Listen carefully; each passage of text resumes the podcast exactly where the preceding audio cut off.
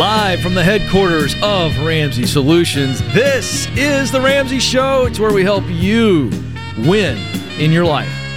Three areas win with your money, win at work, and win in your relationships. That is the game, and you can crush it. 888 825 5225. 888 825 5225. I'm Ken Coleman, joined by the fabulous, the incomparable, Jade Warshaw. I, am now I'm turning into a uh, Uh, boxing announcer. host. Yeah, and uh, always fun. We love being together. Uh, Jade's gonna gonna help you on the money issues. I'll weigh in, and I'll dive in on the income, and she'll help out on that as well. So that's what we're talking about: more income, getting rid of debt. We have a great group of people, fabulous looking group of people out in the lobby today watching. You could come watch the show um, anytime that we're on. So uh, go to RamseySolutions.com, look at the schedule. We'd love to see you. Come out and say hi during the breaks and all that jazz. And it's always good to have folks staring at us like we're zoo animals.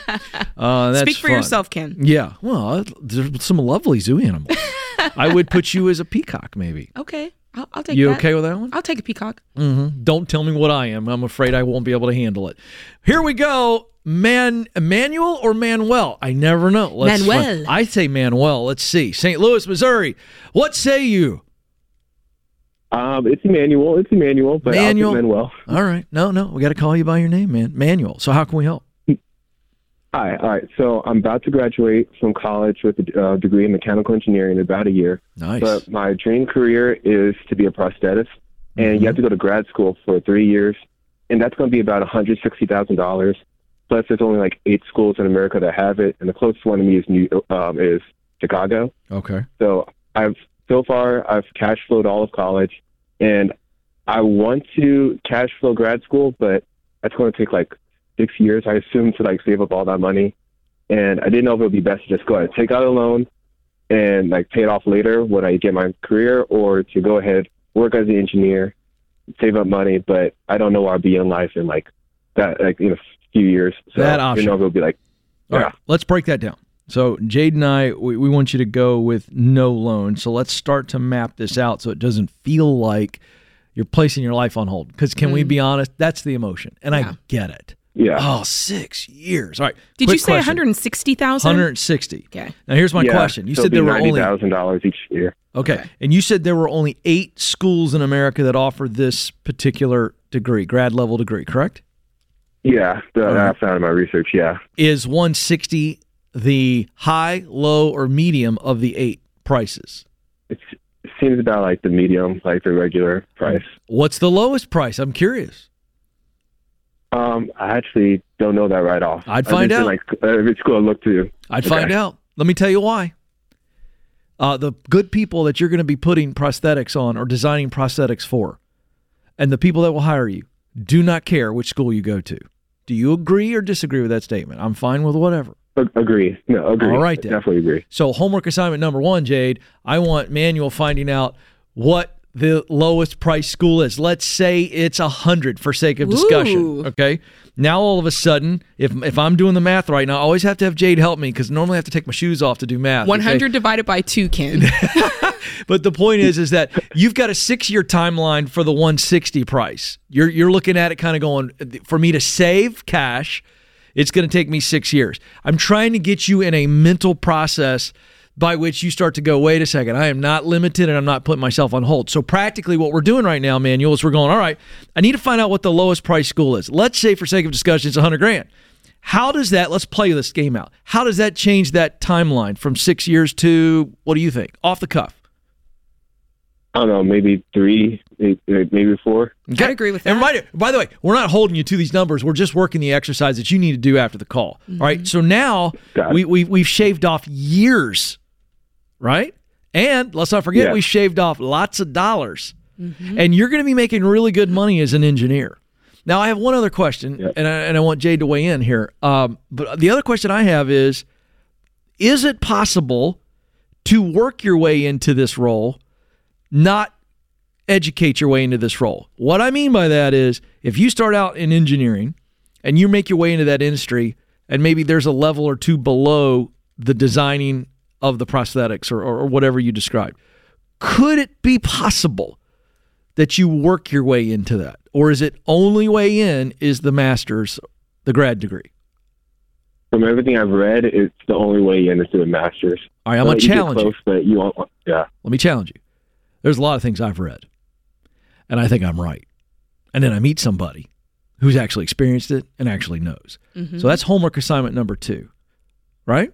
I want to know Yes. by talking to somebody in the field who hires people in the field, who's working in the field, is it the only way that I get that job by getting the grad degree? I think you get those that answer and the answer to the first homework assignment, which is what's the lowest cost school of the eight. And Jade, why is it so important that he be patient and and wait three years, four years to save up? Why why do we have that stance?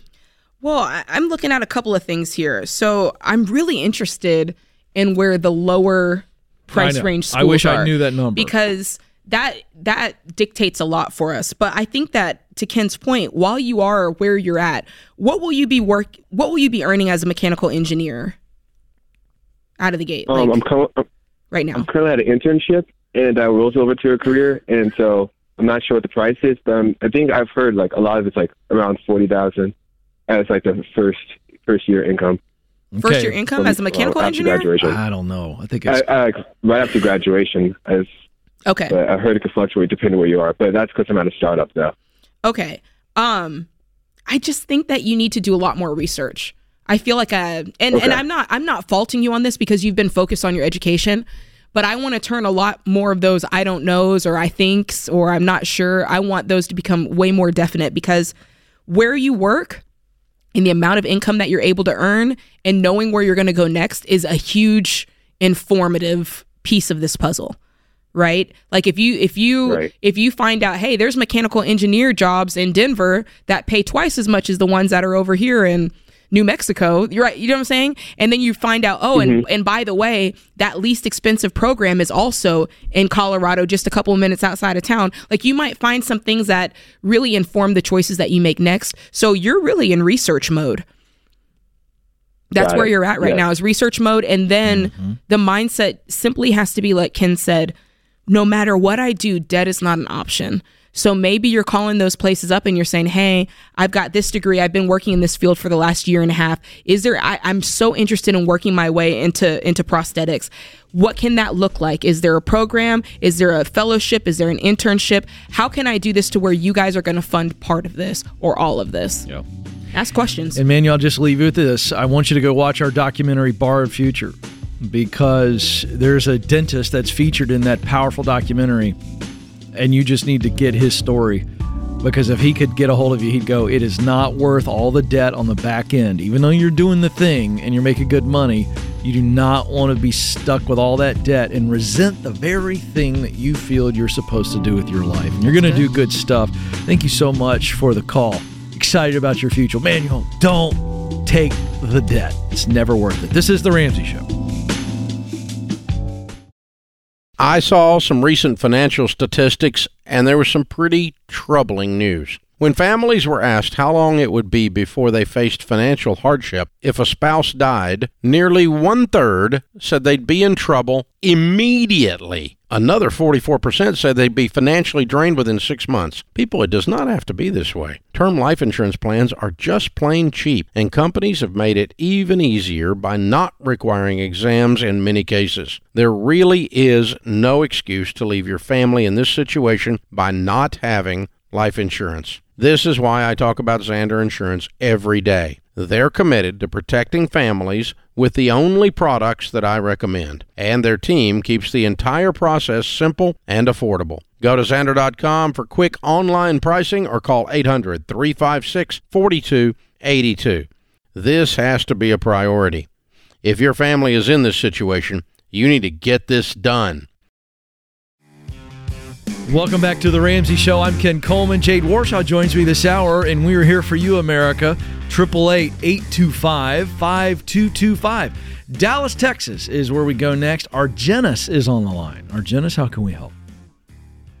Hey, how are you guys? Uh, first of all, I'm really excited to be on the show, my first time, and um, I have a bit of a different kind of question for you guys. So, A different kind of question. question- Here we go, America. i'm ready so my question is, how can I budget to have fun? The Oh. reason why I'm asking is because a lot of my family is dispersed in different parts of the like the world.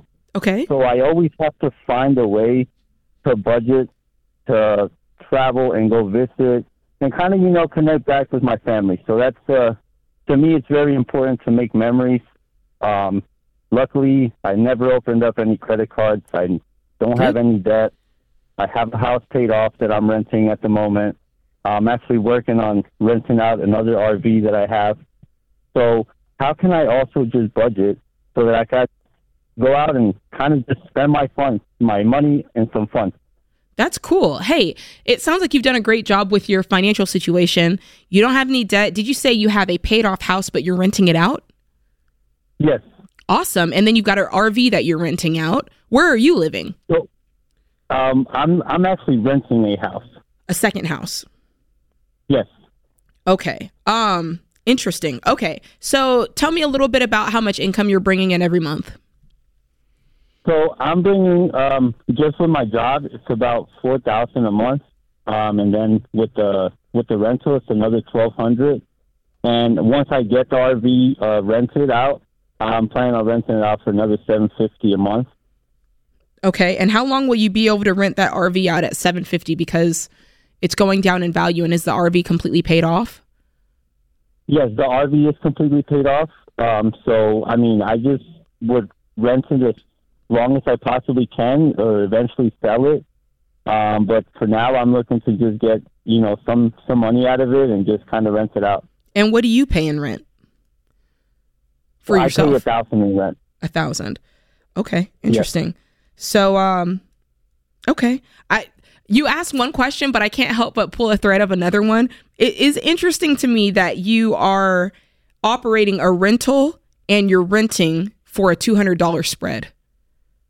Yes. So um, eventually, well, my plan was that I was going to live in it, but um, the rent's just been increasing more and more in, in Texas. I originally am from New Jersey. I Right. moved from New Jersey to kind of get away from all the expenses and stuff, and I came here. So Mhm. everything everything started to increase here. So I was like, well, if I just live in it, um, I mean, I won't really pay anything, but I was like, maybe I can get some money out of it. And I'll be honest with you, I don't have any kids. I don't have like, I guess, major, huge responsibilities in my life right now. But the rental is So- not where you live. How far away is it from where you live? The rental is 20 minutes from where I Oh, okay, okay, okay. Okay, let me Yeah. let me keep myself on track. If let me just give you a piece of advice that you didn't ask for. If I were you, I would not be renting. I'd live in the house that you own. Because it's not worth when you said it, you were right. Rent is going up. So you're charging more, but you're also paying more. That's why you're never making a spread on it. Um, so if I were you, I would live in the house that I own. And if you want to do rental property, I would save up because, like you said, you don't have any debt. And then I would save up until you can buy another piece of real estate in cash and do it that way. And I think you're going to get where you want to go a lot quicker that way. Okay. Yes. Now let's talk And about. the reason, Go yes, ahead. I'm sorry. The reason why I originally got a rental was because it was a whole mix of between a family thing going on uh, with the property at first. So I kind of rented to get out of that uh, situation. But you own the house. Um, but yes, right. But it was a whole sentimental thing, you know, having family come over and can I live in it and things like that. oh, so you have family renting the house. yes, yes. Right Okay. now, So still, that, you know that. Yeah. I'm sorry. still. No, no, not anymore. That's That's, what I already thought. done and over with. Yeah, no, we Okay. appreciate the reason, but the advice is still correct. Yeah, Jade's right. It doesn't change. It doesn't change what I think that you should do, and I get that I'm just a radio person that you called into. So, um, let's get to the crux of what you want to do, which is you want to travel more, and you're you're on the right track. You have to put it in the budget. So, this is just a matter of you getting very detailed on what that looks like. Where are you traveling to? How often are you trying to travel? And really being detailed on what it's actually going to be costing and letting those uh, items be reflected in your line items. So if you're saying, all right, I'm, I'm, where's one place that you have family? So I can give you an example. Um, last uh, about two years, I think it's been two years already. I met up with my uncle. We actually went to the World Cup in Qatar together. Sweet. So that's one place that we traveled to. He happens to live in Romania, and then his brother, which is my uncle, lives in Spain, and then I have a family in Mexico. So it's kind of between like Europe, Mexico, um, and those areas. But it's So I when you went to have to Qatar, when you went to Qatar, what was the problem, or was there a problem? I'm guessing that you budgeted to go because you said you don't have any debt. So tell me where the problem Yeah, lies. so, so to be on, uh, so the problem is I also have this thing where it hurts me when I have to start taking money out of my account. For some reason, it bothers me. I got to a point in my life where even though I know I have a good emergency fund Yeah. and my checking account is still good, it starts to bother me Well, it when might- it goes down. it might feel a little excessive. Like here here's what you have to decide the tension between. You said that it's important for you to see your family, but we also know that your family it sounds like is spread across continents and countries. Yes. So Yes. it can when you're making $4,000 a month, I'm just going to be honest with you, it can feel excessive if you're going to Spain and Mexico and Romania and Europe and Qatar. Like there is a part of that Yes. that even if you're making it work, there's probably a part of you that's like, hey, can this money be better spent elsewhere? And that's where you are going to have to go, okay, the opportunity cost of this is what? If I'm going to Qatar, if I'm going to Romania, if I'm going to Mexico, is that keeping me from investing? Because are you currently investing 15% of your income? So um, I, I'm not really. I do There you like have it. but but it's not really a thing that is working out for me. Okay, so Um, I think that's what you're feeling. I think you're feeling the the the the tension of okay, there's things that I want to do, but I'm doing them at the expense of other things that I really need to be doing, right? So Yes. the way we teach is you're already in a great spot. You have no debt. Um, do you have any money saved? Not retirement, but just like a saved emergency fund? Yes, I do have. I do have uh, some money saved. How much? Uh, I have about twelve grand right now. Okay, great. So you might bump that up a little bit since you're a single guy, try to get it to six months of expenses. But then I think what's happening is you're not investing. And we would suggest that at this point, you're investing 15% of your income every single month, every oh. time you get a check. And I think once you start doing those things, you're going to go, okay, when I have extra, it truly is extra. Like I'm con- I'm taking care of the things I'm supposed to take care of, and then it's reasonable for you to think, okay, I'm a single guy, I don't have a lot of attachment. Are there really are there two trips that I can plan a year? Yeah, and this is pretty simple. You need to reset your expectations. You just don't have a lot of margin. I think you said your rent was a thousand. You make four thousand. That's too high. We've already told you what to do there. Uh, run the baby steps out, and after you do everything that Jay told you, it's back to the line item in the budget. Yeah. I've got. I'm making this up. 150 dollars a month that I could put towards the. Uh, we used to have a, an envelope called the blow envelope when Dave first started teaching. It was like mm-hmm. blow money, fun money, Yeah. and that's how you started the call. So here's the deal. I'm going to save up 150 bucks a month because that's what I can do after I take care of business. Mm-hmm. Now here's the other thing. I would sell the RV and get what money you can for that now. Yeah, that's it doesn't make a lot of sense. So let's say it's worth 15. I'd go ahead and get the 15 cash and I'd start p- applying that to the baby steps. And I also want to challenge you to make more money in 4 grand a mm-hmm. month. You know, more income. If I got to take on a side hustle and all of a sudden that side hustle is my travel fund, fantastic. Mm-hmm. But I think it's very simple. Real expectations based on your income and then some discipline. And I think you're a disciplined guy. Um, but I think there's some strategies that you can take to bring in more income and not be putting money into things like renting when you own a home Yeah. and an RV. It's a depreciation asset, depreciating asset. I'd sell it now. But yeah. He's trying to do call. the most. He's trying to do everything. Yeah, I'd Gotta rather scale travel. it back. If it were me, I'd rather travel. Yeah, scale it back. So uh, there you go. Thanks for the call, Argenis. Appreciate you. This is the Ramsey Show. Quick break. We're coming right back. Don't move.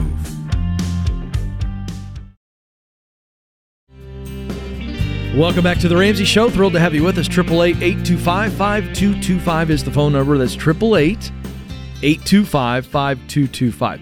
Uh, If you're new to us, and boy, we hear about this all the time, new people coming in all the time, uh, YouTube, podcast. First of all, welcome. We're thrilled you're here.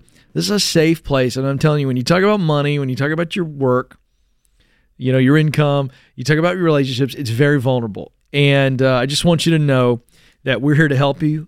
As a caller, you aren't a prop. You are the reason we do the show, and you represent millions of people who can connect to you. So I just wanted to say that if you're new, uh, welcome, but feel safe. That phone number is for you, and we want to help you win. Jade Warshaw is alongside of me. I'm Ken Coleman. We're your friends, I promise. 888 825 5225. All right, up north we go. New Haven, Connecticut. That's where Chris is waiting. Chris, how can we help? Hey, thanks for taking my call. How you doing? We're having a blast. What's going on? Uh, so work work question for you. Hoping you can help me out. Okay. Um, love my job. Mhm. Absolutely love it. Been there for about two years. Uh, work work for a very big company.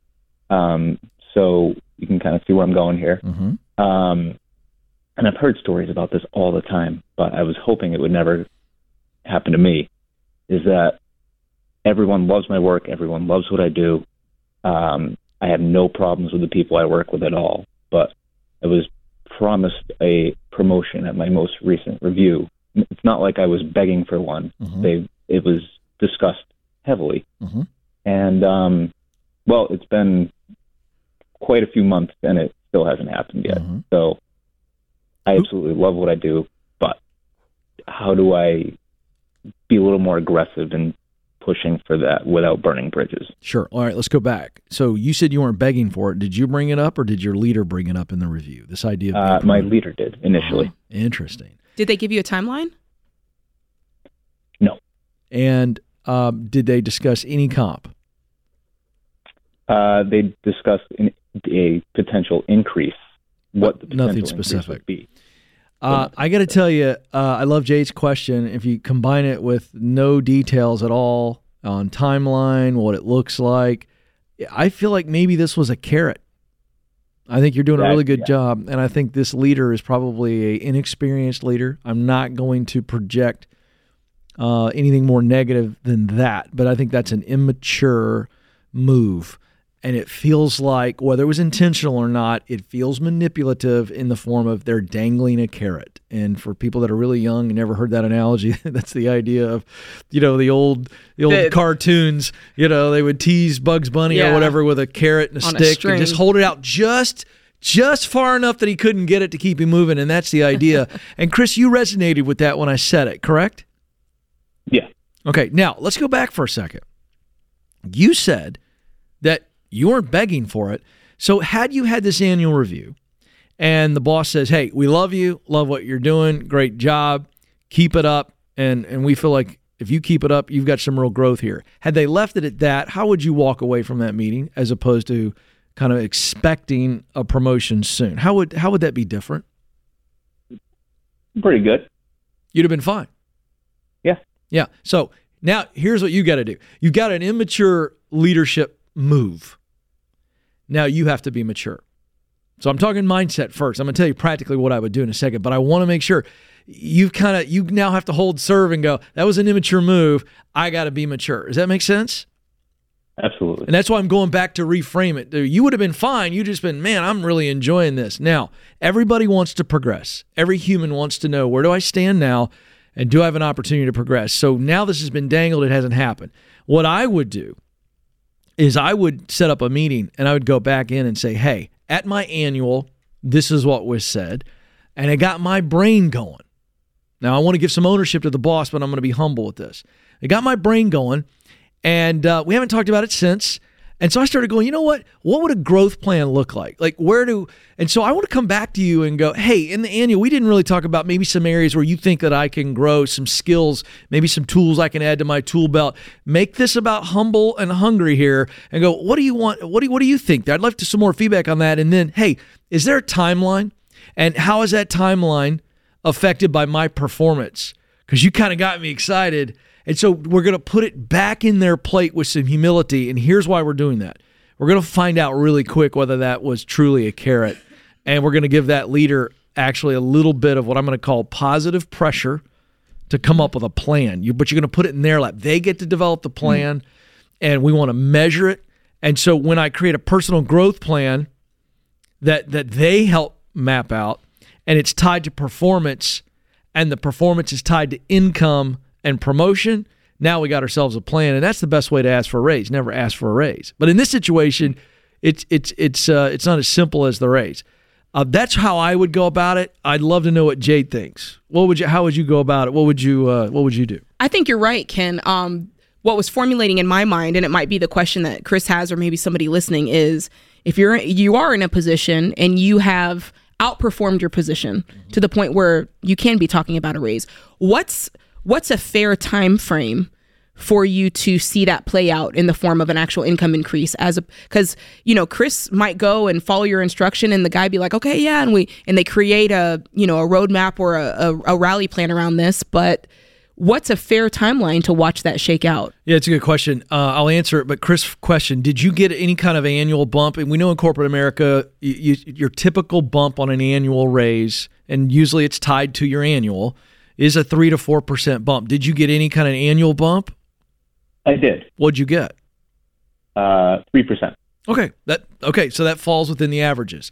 So this was not about the raise in this case. It was kind of like you're in line for a promotion, Yeah. and then there's just been crickets. Mm. So to answer your question for Chris, you always your baseline for a raise discussion is usually at your annual, and then outside of that, that's where I want to be developing a plan to where I'm not just relying on the annual three percent, mm, and I, I call see. it like a growth plan. I always want to sit with my leader and go, and I do it here but i mean even with commission. that like what's the what's the time frame on that I don't think there is. That's too formulaic. I think it Gotcha. is based on if I'm talking to my leader and we're talking healthy here, and the leader's going, I see Mm-hmm. you're a performance guy. So let's lay out a path for growth. And if I hit these numbers, then I get this.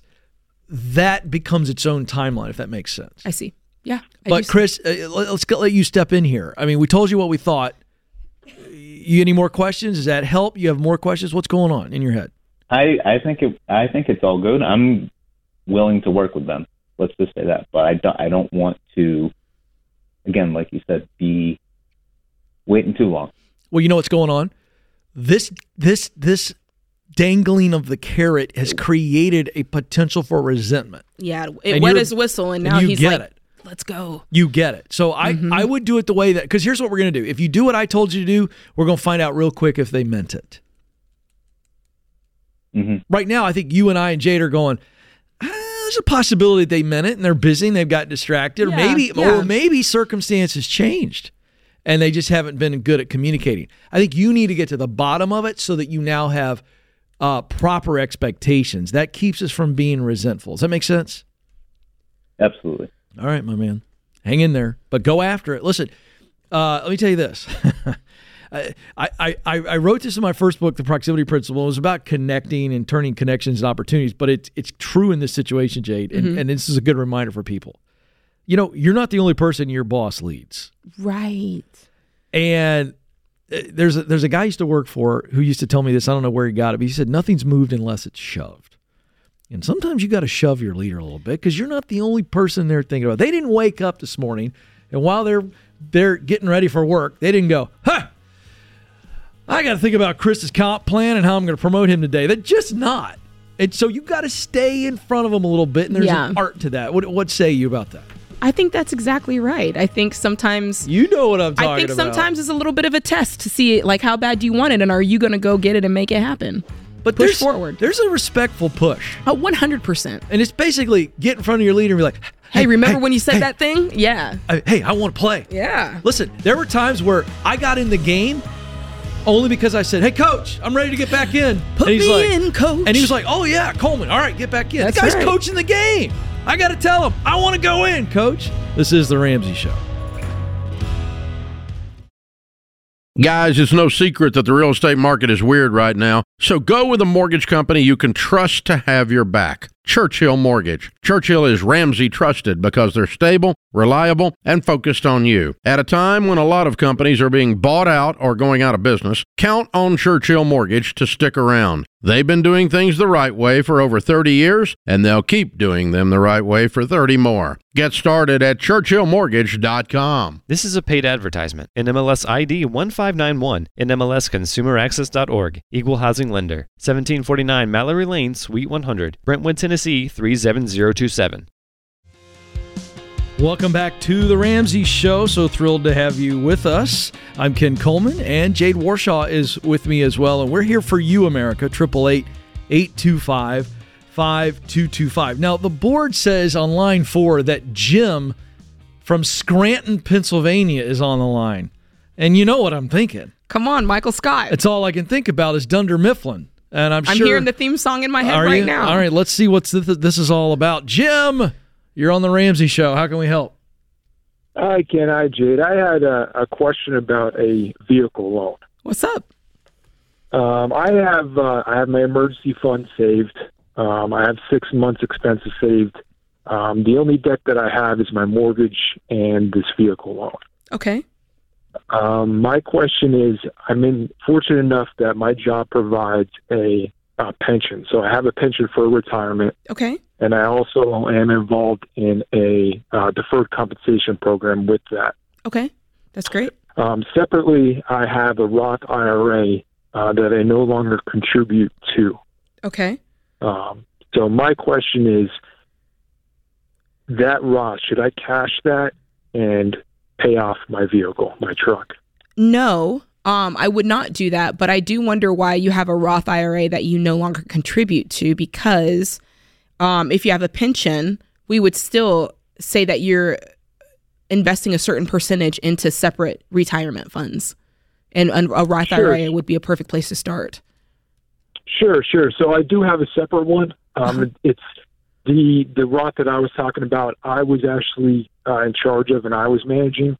Um, I changed that to we, what we call as a, a deferred compensation. Um, so I do have money coming out into a separate retirement uh, account.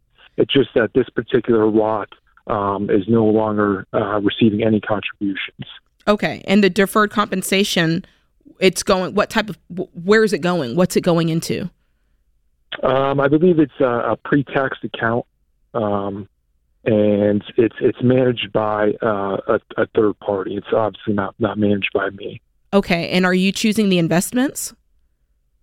Uh, no. no. Okay, so back to back to what I said, um, and I, I'll get to the, the the rest of the question, but this is really important uh, for you and anybody else listening. When you have something like a pension or deferred compensation, that's great, but because you're not in control of it, um, the pension obviously there's a huge portion of that that you're not in control of, and if you die, that money dies with you. So that's that's thing one. Thing two with the deferred compensation, it's great that you're having money put aside, but again, you're not in control of the investments. Therefore, you're not in control, or you have even less control of the rate of return that takes place.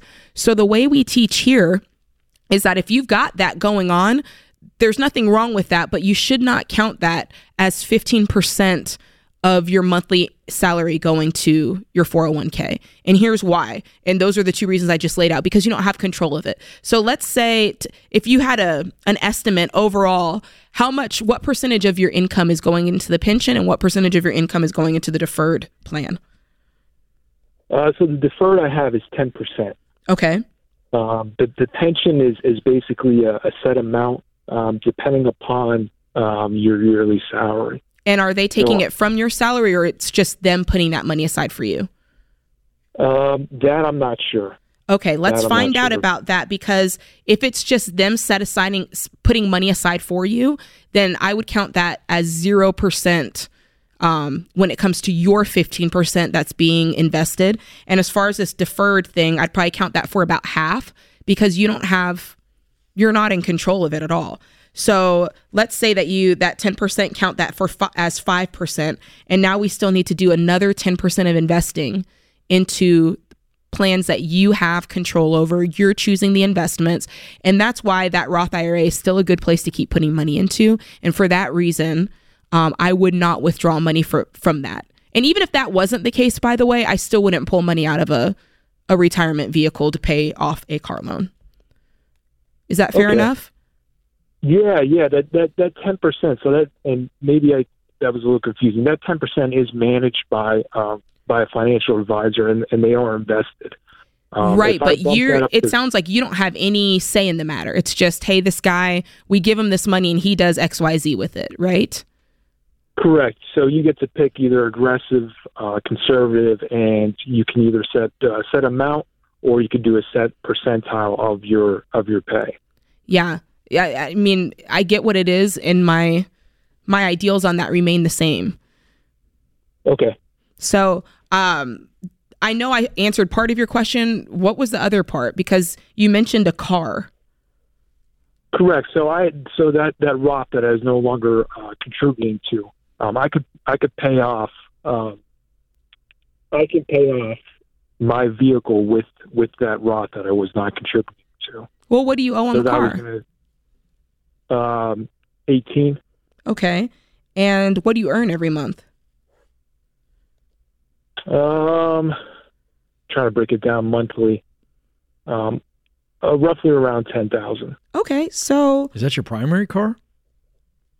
Uh, I have what I have uh, three vehicles, Okay. but so yes, what's, what's I mean my family has three vehicles. I should say my wife has one, and then my daughter has a vehicle. But this my truck is the only thing that I have a, a loan on. what's the payment on it? Um, I think it's five hundred. Yeah. Uh, I I I do uh, like five fifty a month just to try to pay it off ahead of time. I would just keep working that Just pay plan it to pay off. it off. Yeah, there's no reason for you to to borrow from the Roth for all the reasons and hit yourself. Just get it done. It, it feels like you're trying to Okay. fast forward something that you regret, which I get. But in this case, that's not a good strategy. The only strategy right now is to either sell it and you get something cheaper if you've got equity in it, or just go ahead and pay it off.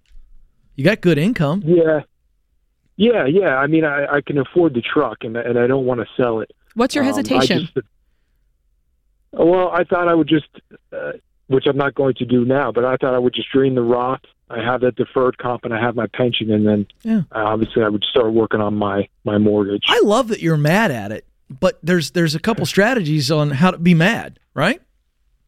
yeah, And and the way you propose is like throwing a tantrum. It doesn't help anybody. Versus getting focused and Right. knock this out. Well, so that's the point. let's put in let's put it in perspective because I always have a handy dandy investment calculator here. So I want to know how much is in that Roth right now. um, it's eighteen thousand. It's exactly eighteen thousand. Yeah, depending upon the market of the, depending on that day. Yeah, Okay, so that's probably one reason it's tempting. So if if you don't mind me asking, how old are you, Jim? I'm 38. Okay, you're 38. Let's just let's just pretend that you decide to retire when you're 68, okay? So what would happen if we left that money alone, that 18,000 alone um and we invest it for the next 30 years and it compounds annually uh at about 8%. That's fair, right? 8%. I would say, you know, you want accounts that do 10%, but for the haters, let's say 8%. And let's say you don't add anything else to it. You just leave it alone. At the end of that term, that's going to be one uh, $181,000. Yeah. So- let, let it go and And let it go. Yeah, let it it go. You got to let it go and let it grow. And I don't think that in the moment it feels worth it to you to say, let me just take that money and pay off this payment. But when you really think of what it could be if you just sit it there and let it grow, you're going to have almost $200,000 and you didn't touch it as opposed to just you and, and as opposed to pulling it out now just use your own income pay off this car and i can't um i can't emphasize enough what i said earlier about your investments especially now that you revealed that you've got a daughter and a wife that pension is a great it's great that they're offering that but that dies with you. So you've got to be investing in other places and you've got to be investing 15% of your income. Very very important. Yeah, I mean, I, I do have a life insurance policy, um, so I've, I've kind of I don't know if you want to call it hedge that, but if, if something were to, to happen to me, I do have uh, a term life insurance. Okay, policy. good. It's term. All right, great. Yeah, term is absolutely smart. But you got yeah, the plan. Yeah, of course. It You is. got the It plan. is. Yeah. Okay. Listen, I'm trying to help folks out. I want to make sure he's okay because your retirement is not just for what happens after you die. It's for it's for your family. It's for you to live. It's for you to thrive. A good man leaves an inheritance to his children's children, and that's what we want to get to. Good hour, Jade Warshaw. Thank you, James Childs and the crew. Thank you, America. This is The Ramsey Show. Live from the headquarters of Ramsey Solutions, this is The Ramsey Show. So where we help you win in your life, winning with your money, winning in your work, and winning with your relationships. 888-825-5225 is the phone number for you to jump in. It's your show. Jade Warshaw is with me. I'm Ken Coleman, and we love taking your questions. So let's get going. Samantha is going to kick this hour off from the Big Apple. Samantha, how can we help? Hi, Ken. Hi, Jade. Excited to be here. Um, so, high level, we just found out we are expecting our second baby in two years. Yay! So, very exciting, but we have our hands full. um, So I work full time. My husband works full time, owning his own business, and he has broached the topic of me possibly stopping working or reducing to part time. Um, and I'm not really sure how I feel about it. I don't. I don't know if I'm ready to give up working.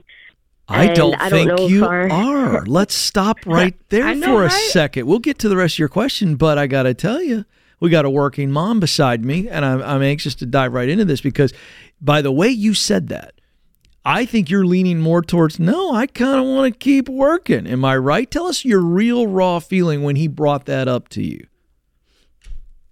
I mean, there's a part of me that definitely is intrigued by it. I mean, who doesn't want to be home with their kids all the time? Me. Um, And me. true. Listen, they're I still love them, but so- I like a break. Me too. And I have a very flexible job. I really like what I do. I like the people I work with. And I'm home most of the time anyway. I'm pretty Yeah. much fully remote. So, Well, why You don't you it- try it? And then if you start having feelings that are like, oh man, I I feel like I want to be home more, then you can adjust. Why do you feel that you have to make this decision before the baby's even here? I don't know. I, I think it's just more of, you know, it's come up a few times and I don't know, it got me thinking and I just Why does he want I you to don't stay home? Like, what's his reasoning behind it? Is it a cost thing? think- Is it a nurturing thing? Like, what is what are his talking points per se? I think probably more towards the nurturing side. Um, you know, I, I don't think it's a financial thing. We definitely could afford for me to not work. Okay. Um, How flexible? but? I think it's just more. How flexible is flexible? When you said your your Mm. job is flexible and you're home most of the time anyway, what does that mean? Describe flexible. So I'm in the office two days a week. Mhm. Um, but my boss is very flexible. He's got three kids of his own, so he gets it. You know, if, if you can't be in this week, you can't be in this week. Um, or like, you know, I haven't been in since early December. It's Mhm. mid February now, so it's definitely flexible. The days that I am out of the house, they're long days. I have a far commute. I commute into the city, so Mhm. it could be a 15, 16 hour day, but it's two days a week for the most part. But what I'm and I've got a follow up question. So what does the flexible look like when I'm home? When when you're three days at home, what kind of free time or control of your time do you have? Pretty much complete control. If I need to step away for an hour, for two hours, if I need to sit on the couch because the babysitter has to leave early and bring my computer with me, Okay. I can do that. All right. So, um, I did I did interrupt you because I wanted to dive in there, but I so I want to make sure we get to any specific question. But I think you called because you've got some concerns. We know your husband's concerns. He's like, you know what? I want you to be full time mom. It's great for the kids, the nurturing. That's his position. We get it. You don't make this call if you don't have some concerns about what's on the other side of you walking away. Am I right? Yeah, yeah. what are your concerns? Tell me.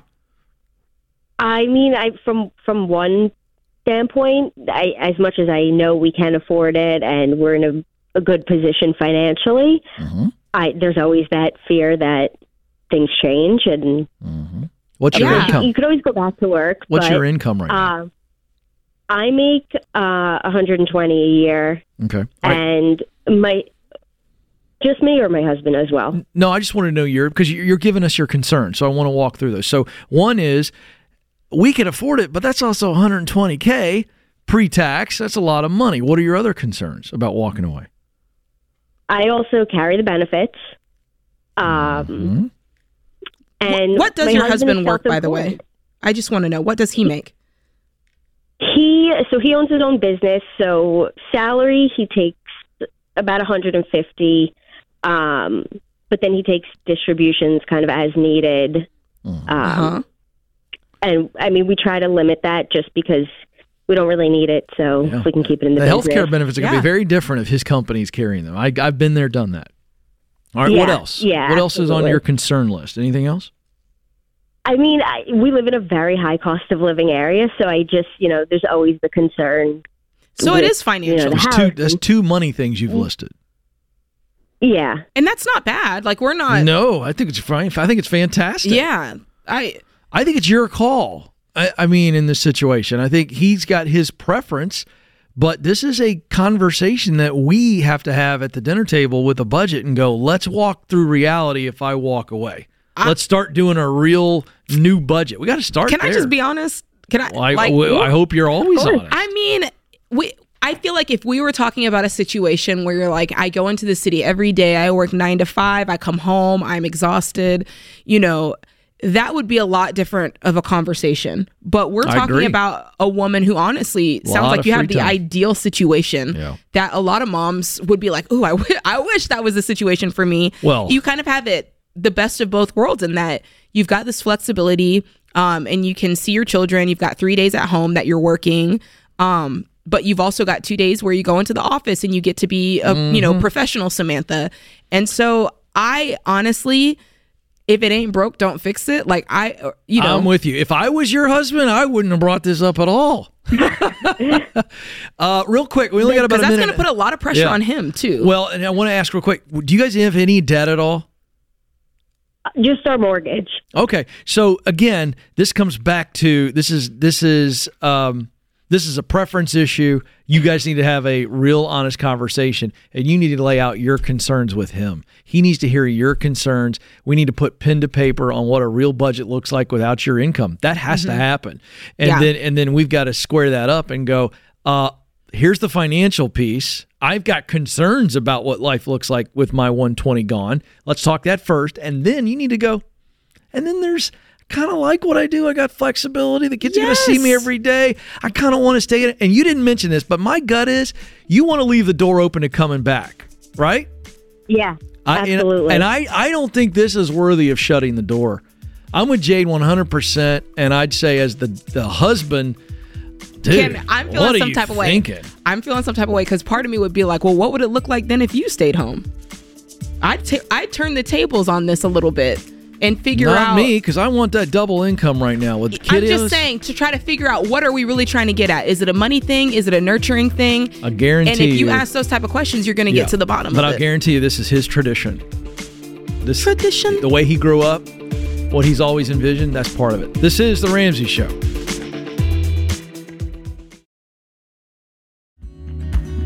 Welcome back to the Ramsey Show, where we help you win with your money in your work and in your relationships. 888-825-5225 is the phone number. I'm Ken Coleman. Jade Warshaw joins me. And uh, Jade and I were just talking during the commercial break. Uh, and I can't give it away, or she's going to punch me right in the throat. But we're going to do something fun at our new, brand new, spanking new event called the Total Money Makeover Weekend. The dates are May 10 and 11, and it's right here on our campus. Franklin, Tennessee is just a God's gift to the South, and uh, just just a suburb of Nashville. So great, great destination place, and you're going to crash get a crash course on everything we teach about money. Brand new content from all the Ramsey personalities, including Dave. Um, budgeting, beating debt, investing, and more. And uh, and it's going to be really fun in that not only are we going to speak, but we're going to do a lot of Q and a lot of interaction uh, with the audience.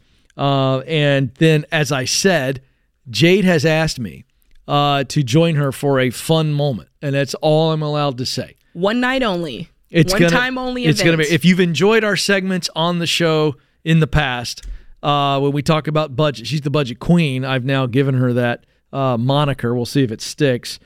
Uh, but it's going to be fun. A lot of fun. Tickets are um, right now on sale at an early bird price of just 99 bucks, but that's limited. We're going to sell out 2,400 people in the arena here, and uh, it will sell out. So come on. RamseySolutions.com slash events. RamseySolutions.com slash events. All right. Speaking of collaborating with you, uh, you told me right before the show yeah. that you got some you got the 411 on some new app. I- What is this? What do you have? Okay, so I kind of feel like yesterday was Valentine's Day, um, and in the spirit of that, Mm-hmm. uh, I found this new dating app. Actually, my husband sent this to me, I'm a It little says- concerned as to why Sam is sending you information on dating apps, but I'm going to keep Well, that between you two.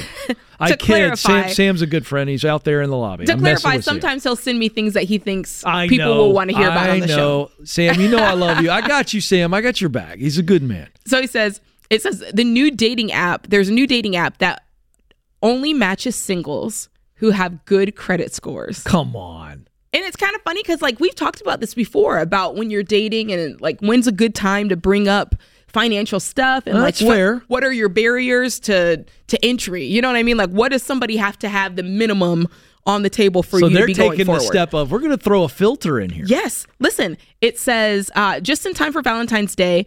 The app is called Score. Now that makes me a little uncomfortable. a new app and a website for the financially minded. It hopes to attract people with good to excellent credit scores who know the importance of monitoring their finances. Okay. Um, no one with a credit score less than 675 is allowed to join. No way. 675 is table stakes. So Like, they have to submit their like credit report to get Yes. get. Wow. Yes, it, of course, an 850 is considered perfect, and like very few people get in at that point. But yeah, you have to have at least a 675. Um, so score here's there's more to it than this, and I think it's worth talking Score. about. There's a they know what they're doing with that. Of course, like Yeah. All. It's a dating it's a little app. Window, but we don't have It to a talk about that. window. It is. It is. All right. Score is the creation of another company. They're called the Neon Money Club. It's a company black owned, and they partnered with American Express to create not only this app, but this is maybe the other part that's worth talking about. It's its own credit card. It's called Of course. the Cream Card. Oh, now I'm Little- completely. I got questions. That's a Wu Tang reference, Ken. It is. Cream, get the money. Dollar, dollar This is why I don't know, and I didn't get it. I'm not a big Wu Wu-Tang Tang guy. Ken. I, I need to. I need to get uh, caught up. I need to go back and refresh myself on the Wu Tang. Yeah, I mean, when I look at you, you scream somebody who would know all the Wu- Wu Tang songs. Yeah. Anyway. you're right. this this card, It's called cream. it's called the Cream Card, and it lets hold card holders I like cream corn. invest in the stock market using the points they earn. so it's a game. They are now setting you up. It's under the guise of responsible dating, all to get Yeah. a credit card. Am I? Am I? Am I drawing the lines correctly? what I'm thinking is happening here is we're all people who want to build our credit. And so I'm going to find somebody on the Score app and I'm going to take them to dinner and I'm going to use my cream card to buy us filet mignon and Dom Perignon. And it's okay if I spend more than I can afford because I can take the points and know. invest them into stocks. I stocks. have so many thoughts that I, I feel like James Childs, our fearless producer, sitting on my shoulder right now saying, careful. I have many thoughts about It- this. It's not good. I'm going to go to a restaurant with my my score date and drop my cream card on the table. and she's going to go, ooh la la, I- like he has the I card. just don't know, man. This is all. It, this is garbage. This is a Yeah. game. Uh, so uh, let me say this. You tell me wrong. Feels like we're in the Matrix again. they are gaming people. Well, literally. It's just terrible. I'm like, wait a minute. So you're going to spend more money. Let's just put this in like, Is this simple, appealing real only terms. to the African American community? I hope it's not appealing to any community. I mean, don't get me wrong. I think that I know you don't, but I'm saying this feels like this is a this is a this is a real play. Well, let's real talk for a minute, Ken. What Yeah. I think about stuff like this is just Jade talking. What I truly think about um, situations like this is I- I think that at their core, they think they're helping people and they want to help people. And they're thinking the way nice. they think the way we help people is to help them build their credit score. Because if people can have access to credit, they can have access to more. That's what a lot of people believe. Whereas here, like our rhetoric on that is completely different, obviously. And I think that they do believe if we can offer this to people, we're doing them a service. And I I don't. I, I think, think these are slimy credit card people because the whole point of the app is to lead you up the ladder to the credit card. I'm just telling you. but think about it. I don't know they what don't the point care system about is, dating. They don't care about marriage. but they're thinking we're going to bring couples together who are like-minded, who Yeah, are going on a financial journey together, card. who are going to build their empire together, right? And I'm like, you can't do that based on credit and debt. Because think about you, it. 100%. if you say, all right, uh, in a normal life, if I was spending cash, I'd spend $100, dollars Mm-hmm, right? But if you're like, listen, you don't get any points until you spend 150, then you spend $50 more. Mm-hmm. And then you're like, okay, great. I spent $50 more and now I got 30 cream points and I can Yeah. invest that $30. I'm like, Yeah, what are you doing? This You is a sign more. of the apocalypse when we're trying to get cream points. We've now, it's like society is done. All right, now I got an idea. I just got an idea right now. What if we have a we have a program that is a it's a dating app and it only allows people in that are debt free. Listen, that would be the app for no me. debit card, no credit card. It's no, it's just, you know what? You want to find people who are like minded with you with money? Money problems is one of the biggest causes of divorce. We need a dating app. You and George need to get on that. And it's only for people who are debt free and you have zero credit score because you have no debt. Now, this would change society. It would change society. I have some real thoughts. I can't share them though. I just feel like that's the- I feel like you're narrowing the pool a lot. Yeah. And yeah. You want to narrow the pool to find the right Yes, person. but- small pool for the for the long game. Yes, but in, Right? in many ways, love goggles are, can Love be very goggles? helpful. Yes, love goggles. Like when you meet someone, I'm lost right now. Think I don't I'm, know I'm gonna get talking you where about. I'm going. Okay. When I met Sam Warshaw, I didn't know how much debt he had, but I'm like, this guy's a snack. So I'm like, let's let's go forward. and by the time I found out how much He's a snack. by the time I found out how much debt he had, my love goggles didn't care. So he wouldn't have got into the app. And maybe instead I would have been Okay. matched with some right. Poindexter You're- who's okay, you're right. maybe not as good looking. All right, I'm being a little altruistic, but I'm just saying you want to be around people, you know, that you want to have no money problems. You want Yes. to find girls. You want to find guys that got no debt. That's just an it's just an app idea. Uh, and, and other th- this whole segment's hysterical. Uh, what do you think, America? All I know is I'm looking at Sam Warshaw in the lobby right now, and all I can see is a, piece snack. of celery, no, no, no, no, no, no. a carrot, a protein bar, a bag No, of chips. a filet mignon. Well, that's a snack. That's an entree.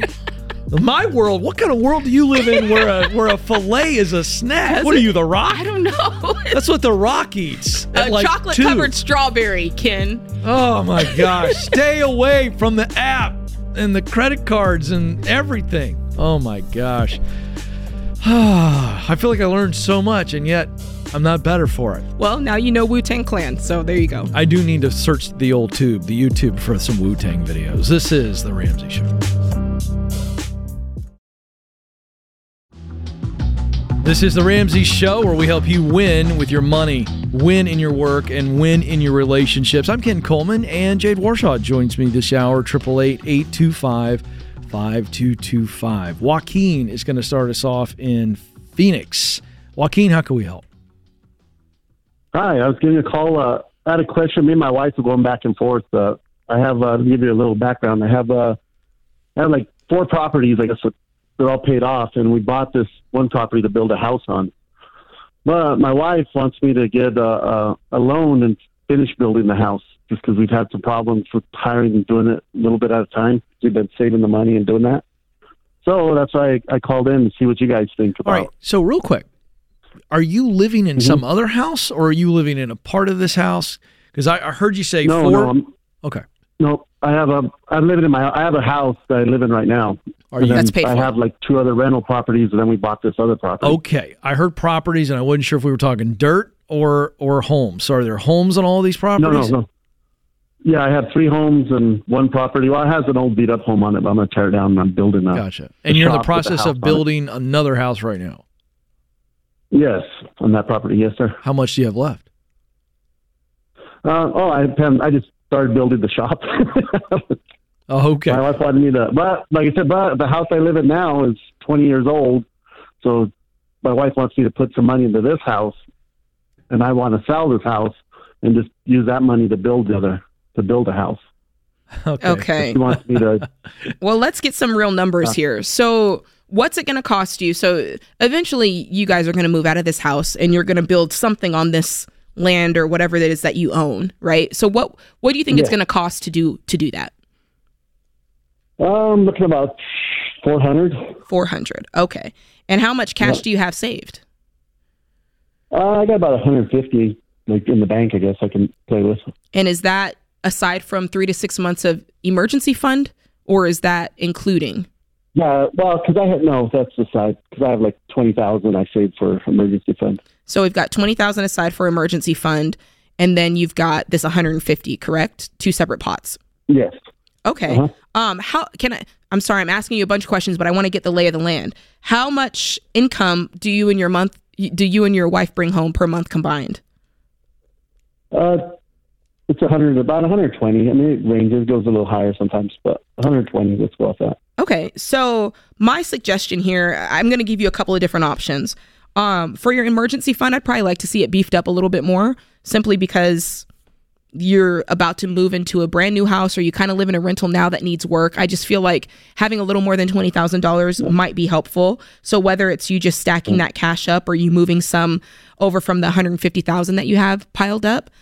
Um, then my next question is if I if I were you, you know, I look at this situation and I'm thinking you've done a lot of things right. You've got paid off real estate, but my personal residence, I don't want to have a bunch of paid off real estate over here that a bunch of other people are living in, but my own personal residence has a mortgage on it. Like I want to make sure No, the my- house my that oh, I understand. Yeah. hmm you know the house I live in now don't have a mortgage. right, but when you go mortgage. when you go to move into But, this oh, new yes, house yes, that yes. you build, right. you want to lay your head down on the pillow and know there's no mortgage there. So I would consider, I don't know what these other three properties are worth, but what would it take um, to find, to pull together another, you know, $300,000 to make this happen debt free? Well, see, and that's the thing. I, I wanted to do that, but then well, I'll keep building it up, and I mean, and then do it as we go. But my my house I'm in now needs work. I mean, so I need to put like another twenty, thirty thousand to this house. My In wife order to says, even sell uh, it? No, no, I would sell for five right now as it is, but Then I, I- want to, you know, Well, fix if it up a little bit. If you know that you're going to sell it, I wouldn't put the money into selling it if you know that you're going to still pull five, 500 from it. Okay, but then my wife says, uh, I want. I told her let's move to the other property and live in our motorhome, and then sell this house and have the money we could build a thing. But my wife don't want to live in the motorhome up on the other property till we. How long would it be? Live in this house, live in this house. Well, another story. I got two girls that are still in high school, so I got to wait for them to get out of high school. So I got about three years. So when is the time? What's the Before what's out of high the what's the realistic timeline on this? If they're out of high school in three years, um, let let's put some real numbers down because I'm thinking, okay, number one, the house is not on fire, so this is not even a thing. It sounds like until three years from now. So the things that Yeah, you well, were I'm- talking I'm, about, sell the house. Yep. Go ahead. the things your wife doesn't want to live in a motorhome, and that's understandable. So we're definitely not Yeah, going to have her live in a moat. I'm sorry. Say you want to live in a motorhome with two teenage girls? Right. Exactly. nobody so does. No one wants to do that. So we're not pulling the trigger on that at all right now. So realistically, your timeline is in in three years, unless you said, okay, we're gonna sell this house, we're gonna sell the motorhome, and we're gonna, I don't know, do something short term. But I really what I think the strategy is, no matter how you get to it, is you're when it's time for you to build on this other piece of land that you have, you're gonna do it in cash.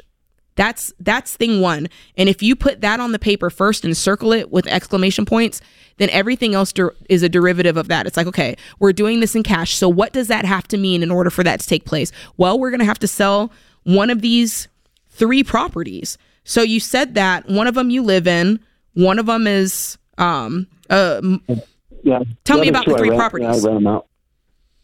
So is it possible that you rent is it possible that instead of you guys living in the motorhome when this time comes that you coincide it to where with one of your renters they're out and you're into that property until your home is finished and then when your new home is finished you move into the home and then you bring new renters back into that other house. And so now at the end of the day, you're left with one rental property with renters. You're in your home that's completely debt free. And I don't know what the motorhome situation is, but I'm selling it because it's going down in value. Well, I mean, I don't want to sell it. I like. I mean, I use it for. You know, I like going out in it. Well, I don't want to. You know, I don't want to sell my motorhome. What's your household income? Oh. Uh, You said 120 100,000, around. 120? Yeah. And what's the motorhome worth? Yeah. One, uh, it's probably worth twenty five. so it's not worth a lot. Listen, at the end of the day, here's the math I want you to do. If you calculate that with all the other vehicles you have, if it's more than half of your income, your yearly income, you need to get rid of something because that's too much. You you're not you don't have enough of a it, it, it's too much stuff going down in value at the end of the day. Yeah. Joaquin, you called to ask us should you finance building a new house because your wife wants the house. The answer is no. No, and I've listened to you guys yeah, forever, and I know you guys are going to say no, but that's why I, I what- wanted her to hear about. right, but, but we, we've walked through everything. This is really simple. You're going to do what you want to do with the motorhome. I agree with Jay completely. But bottom line is, you don't need to finance, so don't finance. You have the properties to be able to do this. And you, with the kids in school and everything, Jade walked you through the timeline. This is pretty simple. I mean, it's time to move on. You either decide that you're going to do debt or you decide not to do debt. You know what our position is. It's that simple. But if you, I was in your situation, I'm moving those properties so that Yeah. I build the house that I really want, that my wife wants, cash. And the good news is, if he wants to get started on this sooner, all he has to do is look and go, okay, like the other the other rental house, when's their lease up? Because as soon as their lease is up, you guys can move in there and get started Yeah. sooner than three years from now. So he's got options. Yeah. It's his wife he's gonna have to get on board. Oh yeah. And and he is not wanting to part with that mobile home. I feel that. Do you? Look, that's the least of his concerns. I agree. He can do everything we told him to do and still keep the mobile Yeah. home. Uh, but when you got opportunities like that, it just makes so much more sense. Yeah. Uh, fascinating. So you you have been how long have you been uh, co-hosting on the show? Ooh. Um since September no, since December of twenty two. All right. I've never asked any of my co-hosts this, so I'm I'm, I'm fascinated with this. I'm ready, Ken. What is your take, having sat in this seat enough now, on why a guy like him, I'm not knocking on him, why does Joaquin know exactly what we're going to say, but he still calls in anyway? um, he and his wife are not on the same page. And so when he goes in to talk to her about this, he feels like he's speaking another language. But when he calls us, now suddenly we're all talking the same language and he realizes he's not crazy. Mm-hmm. That's what I think. And then he gets a little bit of confidence, a little bit of language. to yeah, it's like, back. okay, I'm not totally crazy. Okay. Okay, now I can stand on business a little bit more when I go talk to my wife. That's what I think. I concur. I concur. I can't add anything to it. I've never asked one of my co-hosts. And you know what? Instead of pontificating myself, I thought Pontificating. I want to see what Jade says. That's a good word, Ken. It's a word you can use this week. No one will know what it means, but you'll sound great. Don't move. This is the Ramsey Show. Listen, your grad just spent roughly 4,320 hours in class, and we're guessing that nobody taught them how to win with money. But you can still set them up to win with gifts like the Total Money Makeover, Breaking Free from Broke, or Ken Coleman's Find the Work You're Wired to Do, which includes the Get Clear Career Assessment. And listen, these gifts could change the trajectory of their lives. And if it helps them earn, spend, save, or invest money the right way, you'll find it at RamseySolutions.com slash store. That's RamseySolutions.com slash store. Welcome back to the Ramsey Show. I'm Ken Coleman. Jade Warshaw is with me. 888 825 5225. Answering your calls. Let's go to St. Louis, Missouri area, and that's where John joins us. John, how can we help? Hi, John. So, me and my girlfriend, we are I'm Ken. recently You're pregnant. John. Oh, my bad. No worries. I'm It happens all the about that. time, Yeah, I just wanted to make sure I I'm wasn't so ner- confused. I'm, You're doing so great. flustered. It's just I'm so amazed that you guys picked up my You're phone call. doing great, John. Anyways, so me and my girlfriend, we're recently we found out we're pregnant. We've been together about six months. I've got some debt. She's actually debt free, thankfully, but I've got some debt, some dead weight on my end that's dragging, and I've yet to check out paternity leave and all the benefits that I have. I checked out my handbook and it says to check in with HR, which I have yet to do. There's nothing stipulated in the handbook. So I'm really wanting to take off three months, but you know that's one of the baby steps. So I would be having to put that ahead of you know baby step number one. So should I go ahead and do that if they give me the if they don't give me the parental leave, or should I work as or focus on getting my emergency fund, doing the baby steps in order? Well, I'm going to tell you right now if they don't give you paid three months, is that what you're asking? Yeah. If they don't give you the paid uh, paternity leave, no, you're not taking time off. You're working. You're in debt. You're broke. Yeah. Jade? Um, Well, I I'm just I'm just not sure what like you know my girlfriend she says like she feels like she I need to be there for her. I mean, Well, I hold, mean hold, I hold, agree hold, with you hold, that I'm in debt. Yeah, yeah, but you can be there for her if you get paid. But if you do not get paid for three months, um, I, I think you're really struggling financially, even scrap that money together. And I still wouldn't do it because I think you need to be getting out of debt. The best thing you can do to be there for her and this baby is to keep making money and keep paying off debt. Period. End of story. Now that's my take. At the very least, um, and I have some views on this, but at the very least, one thing you could do is take some vacation, take your vacation time, and take a week if you have Great paid vacation. i- great idea. Because I do think that she's going to need support, as much support as she can get. But if you can give her that week after she gets home from the hospital, that is so so much. That's good. but this Can points to this, a bigger though? conversation. Bigger conversation. But John, uh, I would also add to what Jade said. I think taking the vacation that's smart. Yeah. Use your vacation time to be there for her.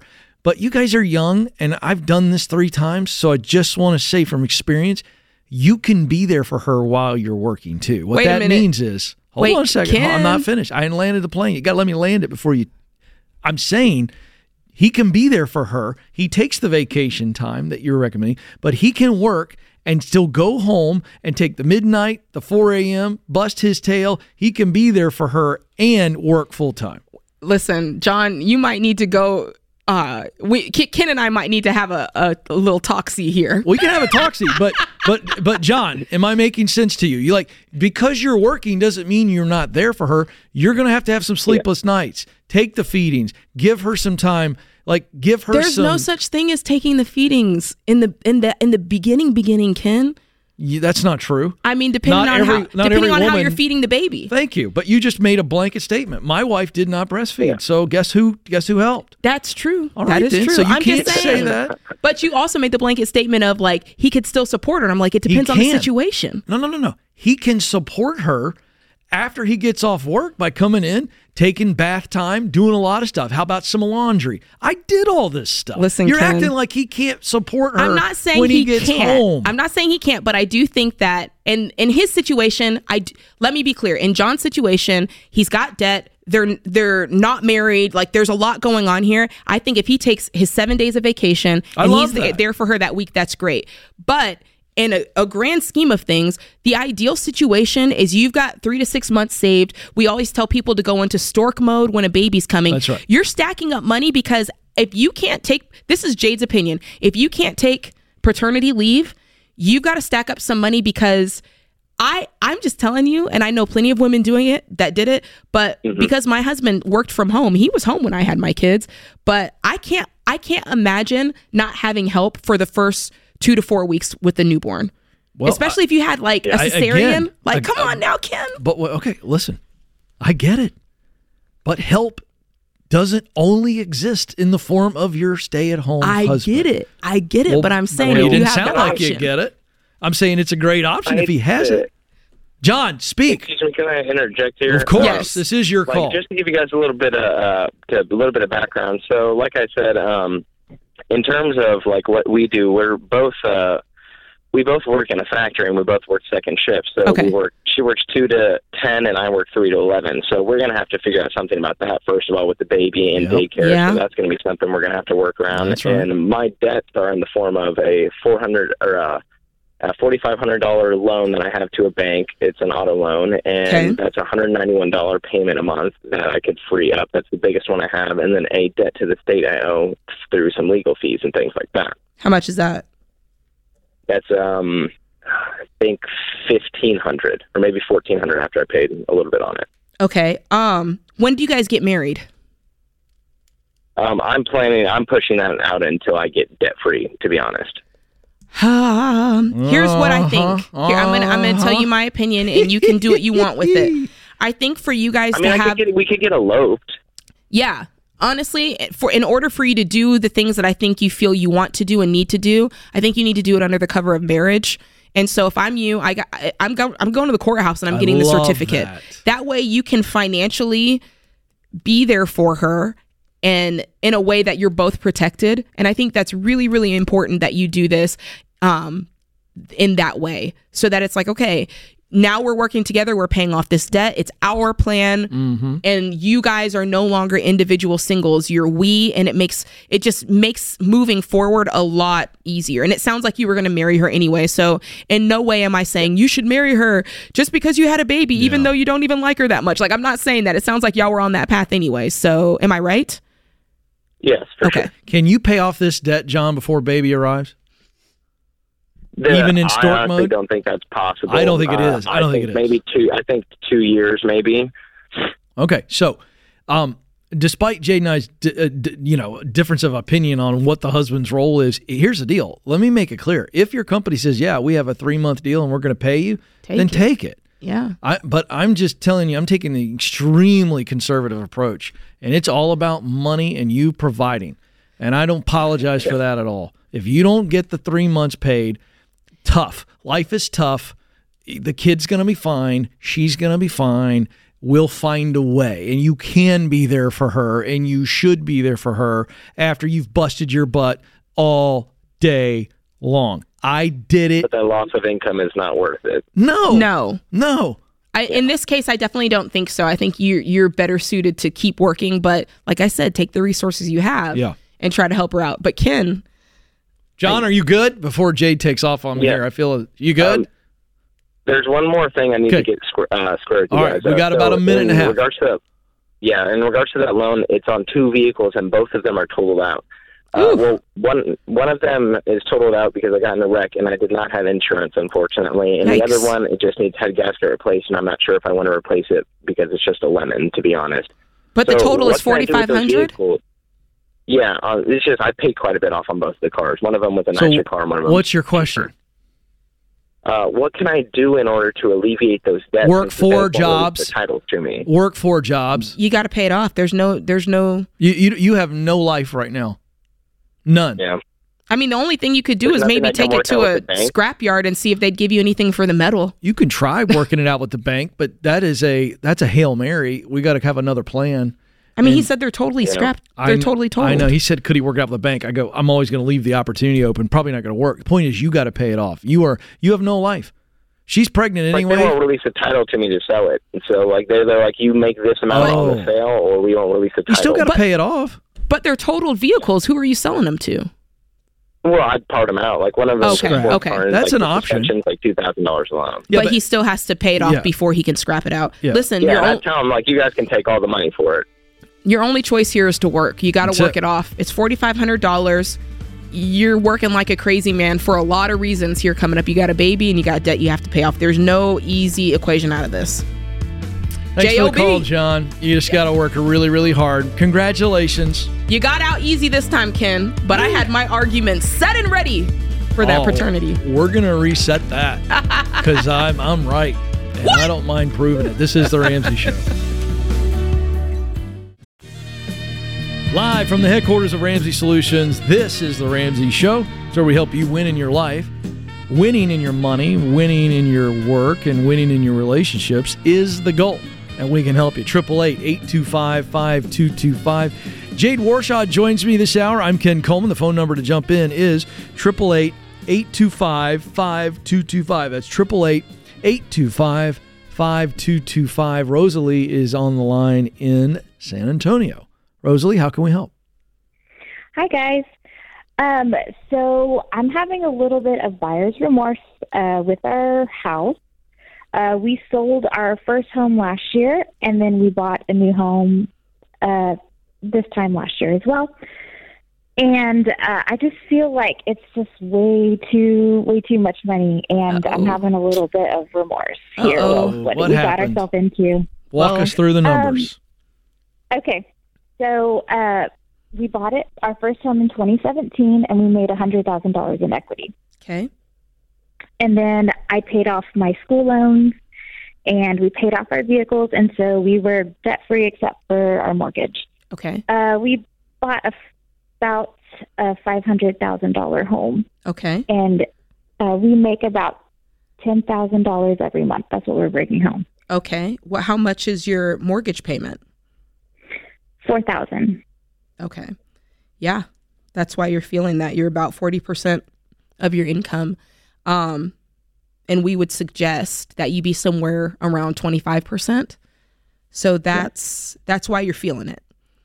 Yep. Tell me more. Um, so uh, it was uh, we fell in love. Our real estate agent was awesome. We just qualified and qualified and qualified and got over our head and just got swept away with the moment. Yeah, because they'll they'll say you're good up to 50% usually. Like yeah, and then they're like, "Oh, your credit score is so good. You can get more and more and more." I was just like, "Oh my gosh." Uh, that listen, the lesson that you just learned is a lesson that so many people need to learn. Because I can tell you, coming here, when Sam and I put an offer on a house, they were willing to approve us up to 50% of our income. Gladly. And, gladly. And they're like, oh, we'll make the approval letter, letter for this much. And I'm like, no, that's good. You can just make it for the, the for the amount that we want. funny. So remember, guys, anybody listening, advocate for yourself because they want you to spend, spend, spend because they get paid off that. Yep. So just stick to your guns. Um, all right. So you're in at four thousand dollars a month. Are you, both you and your husband working? Yes, I'm a virtual uh, teacher, and then he is uh, he owns a body shop with his dad. So uh, we're both working. And are Um, you and working then- six? Are you are you working forty hours a week? Are you both working forty hours plus a week? Yes. Okay. Yes, and we've got two little ones. I've got a three month old that stays home with me, and then I have a three year old uh, who goes to daycare. Okay. How much is daycare? it's not bad uh, for our area. It is. You say as you chuckle when I asked you that question. What was the chuckle about? It's yes. Um. Well, I mean that's average. How much was it? 150 a week. a week. Oh yeah. All right. That's not bad. I was just curious. Yeah, it's yeah, it's just an expense because I've debated uh, pulling him out and trying to work because I'm a virtual teacher, so I can work from home. And but I've got a three month old and then a three year old. It's just a little bit crazy. So I've debated What's your it. what was your interest rate? Um, I think it was right around like six percent. Yeah. Yeah. And this is a 30 year, I'm guessing. Yeah. Girlfriend.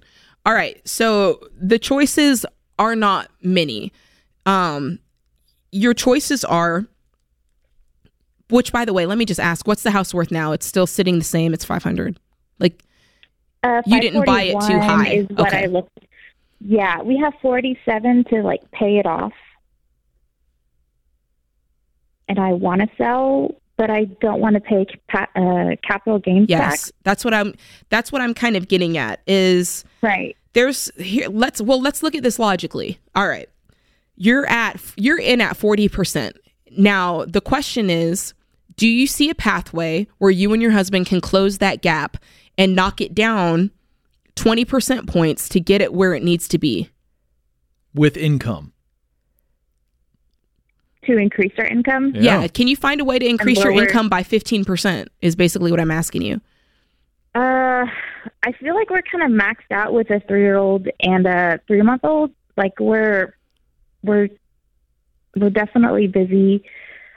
And so Um, that's that's the reality of the situation. If you can't see a clear path to increasing your income 15% so you're closing this gap and then it's sitting at 25 25 28 even Right, 30% right, where Yeah. Right. where it's a lot more comfortable then you do need to consider some situations going forward. Now let's look at this capital gains thing and with real numbers okay? Let's say that you bought it for 500 let's say you sold it for 540 so that's a gain of 40% and your capital gains rate is based on your income bracket. So based on where your income is, I think in your case you're probably going to be at the 15%.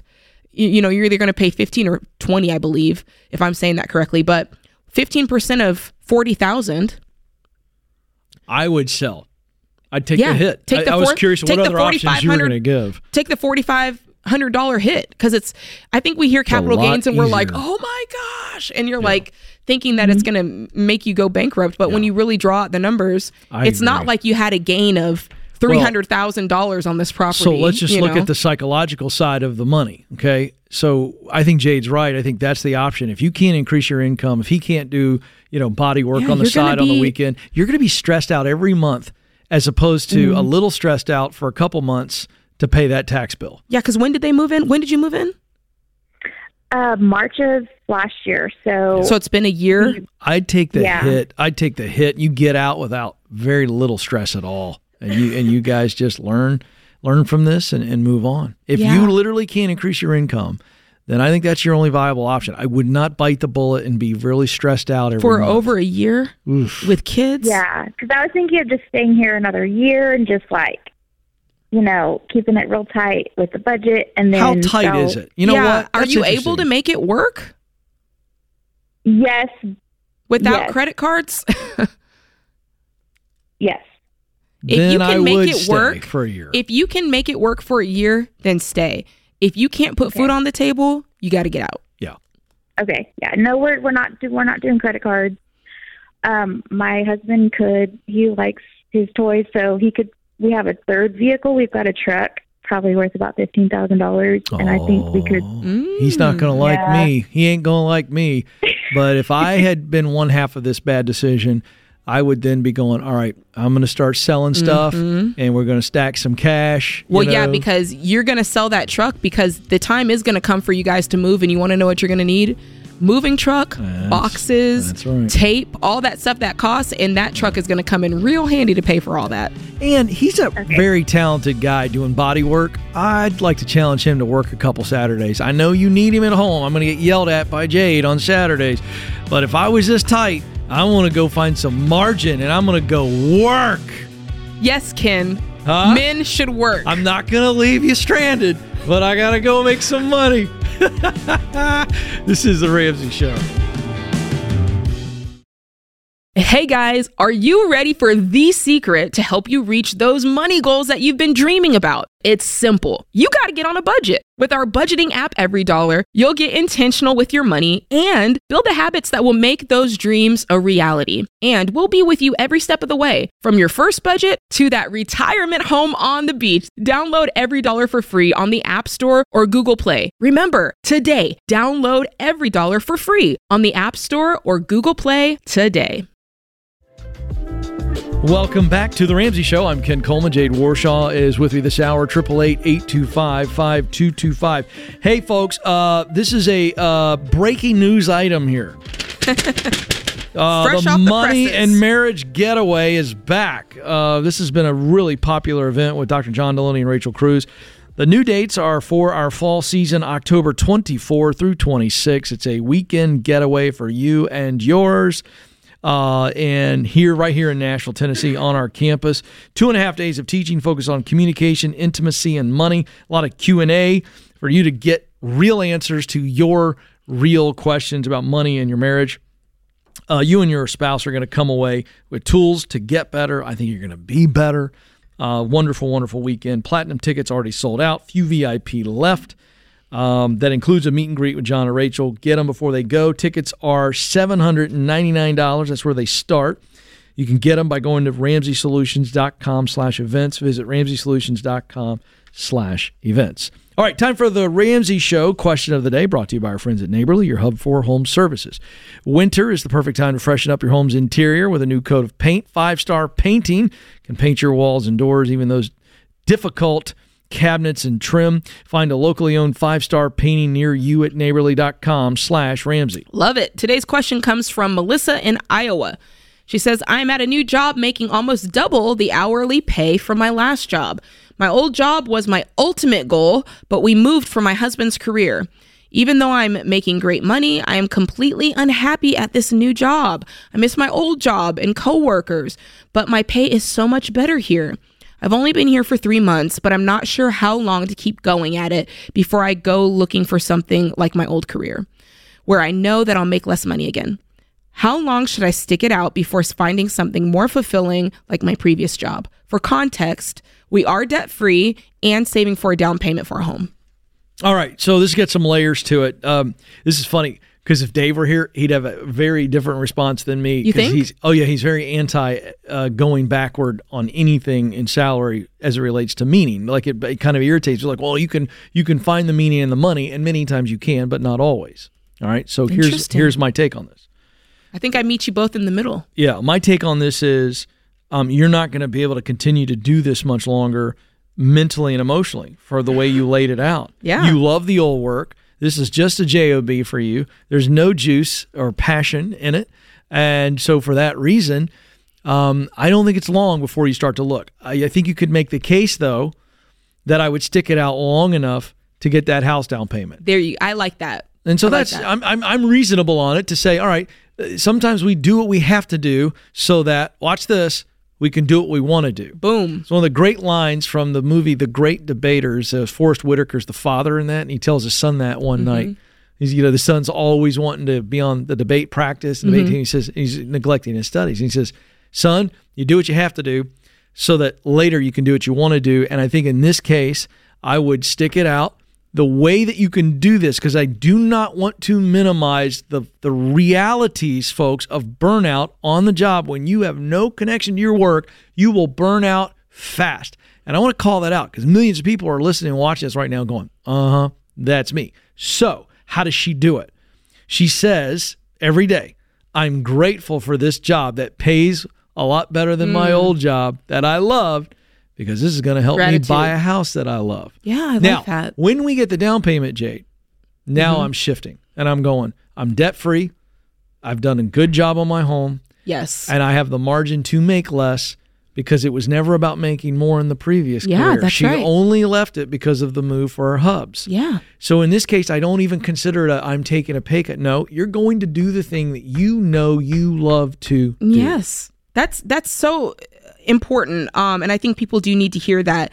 There is a time and a space where you do a job. I talked about this a while back with Rachel. You do a job to get to where you want to go. And there is very good reason to do any job until you are able to do the job. And in this that. case, Love that. there is a down payment that you're Mm-hmm. hoping for. And I think a house is a pretty a dang good reason to keep keep chugging away this is to called- make double the income. Come on. This is a version of paying your dues, Yeah. right? Yeah. I mean, I I think about doing work that I did not want to do. Sam and I traveled for oh, a decade. And sometimes we'd be gone, Ken, 35 weeks out of the year. exhausting, It's wasn't it? exhausting. Mm-hmm. And people think it's glamorous. Oh, you're going to Turkey. Oh, you're going to Yeah. Australia. I'm like, girl, I'm tired. You didn't I'm- even know where you were. I didn't even know where I was. And I we were at the point where we had already paid off our debt and I was ready to stop traveling. Mm-hmm. And but I was like, you know what? If we do this a little bit longer, we can save for this down payment. Love same exact situ- situation. You know? Love the question. And so that's my take on that. But I will tell you, once you do what you have to do, there comes a point in life where you better do what you want to do or you will get to the end of your journey and look Mm. back and regret. That is true. One of the top five regrets of the dying, uh, according to a best-selling book out of Australia written by a hospice nurse, was I did not live the life that I truly wanted to live. That's sad. And um, that's that important. Yeah. And so, and we at Ramsey can teach you how to be a millionaire on a teacher salary. The Mm. third largest group of net worth millionaires, based on our uh, unprecedented study of net worth millionaires that we did at Ramsey Solutions, the third largest group of net worth millionaires are teachers. The median pay in the United States for teachers right now is about sixty-three, sixty-four thousand dollars. Some of the latest stuff I've seen, Mhm. and so the point is, you can do it. It- it- it's where you make enough. And uh, so, great question. Love that, and I loved your anecdote. And you guys did it. You Well, actually yeah. walked it. But I think to your point, what you were just saying, Ken, there's something really important about that that I do want to highlight, which is one of the things I love most about the baby steps is when you do baby step two, I think something that we just forget about. Um, when we're paying off debt, we're so focused on I got to earn more money so I can pay off more debt, so I can earn more money, so I can pay. Like we're just trying to get out of that, Mhm. and you really don't. And and probably before you got into the baby steps, you were just in that paycheck to paycheck wheel, and you never get the chance to stop and think, if life were different, what would I be doing? If money wasn't this tight, what what what's really the career I'd So enjoy good. doing? And so one of the benefits of becoming debt free is you declutter your mind enough to have the it's a privilege to be able to sit and think what would i like to do? What's a career that in your words gives me the juice? Like that is such it's it's very important and a lot of people don't even take the time. I was talking to an adult in my life um and i said well if you could do whatever you wanted to do what would it be? And they said i don't know. I've never even thought i've never had the ability to think think. Isn't of that, that. tragic? it's tragic. I, I don't know. I've, I've just, you know, I, I've done what I have to do. Yeah. And I'm like, oh man, like Yeah. we got to get, Yeah, you know, it- get past that. I love that you said that because Dave made this line famous: "Live like no one else." Baby step one, two, three, right, and even the, the full, the full, the Mhm. full step, the full process. But the backside of that phrase is "live like no one else," so later you can live. And then he added "give like no one else." But let's just look at the "live like no one else." It's exactly what you just talked about. When you get to that point, you can decide whatever the crap you want to do. Yeah. There's real freedom here, not just financial freedom, but financial freedom gives birth to so much more freedom. That's right. I can live where I want to live, yeah. travel to where I want to travel. You Mhm. start to fill in the blank. Mhm. I want to and you start to see what's truly important to you. You start to realize maybe you're not a person who really is motivated by money. Maybe you're more motivated by being able to serve. Maybe you're more motivated by be able to, being able to create something. Mhm. But because our debt is has made us it debt makes everybody money motivated, Mhm. and so you lose track with who you are, which is very interesting. Uh, I want to call that out, folks. That was a little bit of a bomb right there. Debt makes everybody money motivated. Hey, That's pretty good. that's the name of my Because you don't book. get to choose, by the way. It's No. like you're so obsessed with money. I don't have a choice. I don't have a choice to be. Uh, that's a really great point. And and yet the opposite is sold to us in culture. Yes. We're sold debt as freedom to live however you want. Ooh, right? That's right. But you're actually right. Jade Warshaw, folks, write it down, put it out on social media. I think that was absolutely great. Ooh, man, think about that for a little bit. I feel like the line from uh, Lion King, where the Ah, uh, Suena. not, Not, that, one. No, um, it's where uh, the one lion says Mufasa's name in front of the hyenas, and one of them goes, "Ooh, say it again." Mufasa. Yeah, That's it. that line. Yeah. That line had a little Mufasa on it. Ooh. Ooh, say it again. this is the Ramsey Show. Hey, folks, our brand new event, Dave Ramsey's Investing Essentials, is almost here. Do not miss this chance to get the tools you need to build your investing plan and prepare for your dream retirement with confidence. It's happening May 21st and 22nd, and it's virtual, so you can tune in from anywhere. You can even submit your questions to get real answers in real time. Tickets are 199. Get yours at ramseysolutions.com slash events. Welcome back, America. You have joined the Ramsey Show, where we talk with you about you, specifically your money, your work, and your relationships. I'm Ken Coleman. Jade Warshaw joins me. The phone number is 888 825 5225. Let's go down to Daytona Beach, Florida, the home of the Daytona 500, the great American race. Uh, Alan is there. Alan, how can we help? Hey guys, thanks for having me on. You bet. What's up? I'm looking for some career advice. All right. Um, I am graduating chiropractic school in March, um, and I've been getting some offers, and um, I got my first offer, so I want to kind of run it by you guys and see what you think. I love it. Walk us through it. What's the offer? Yeah.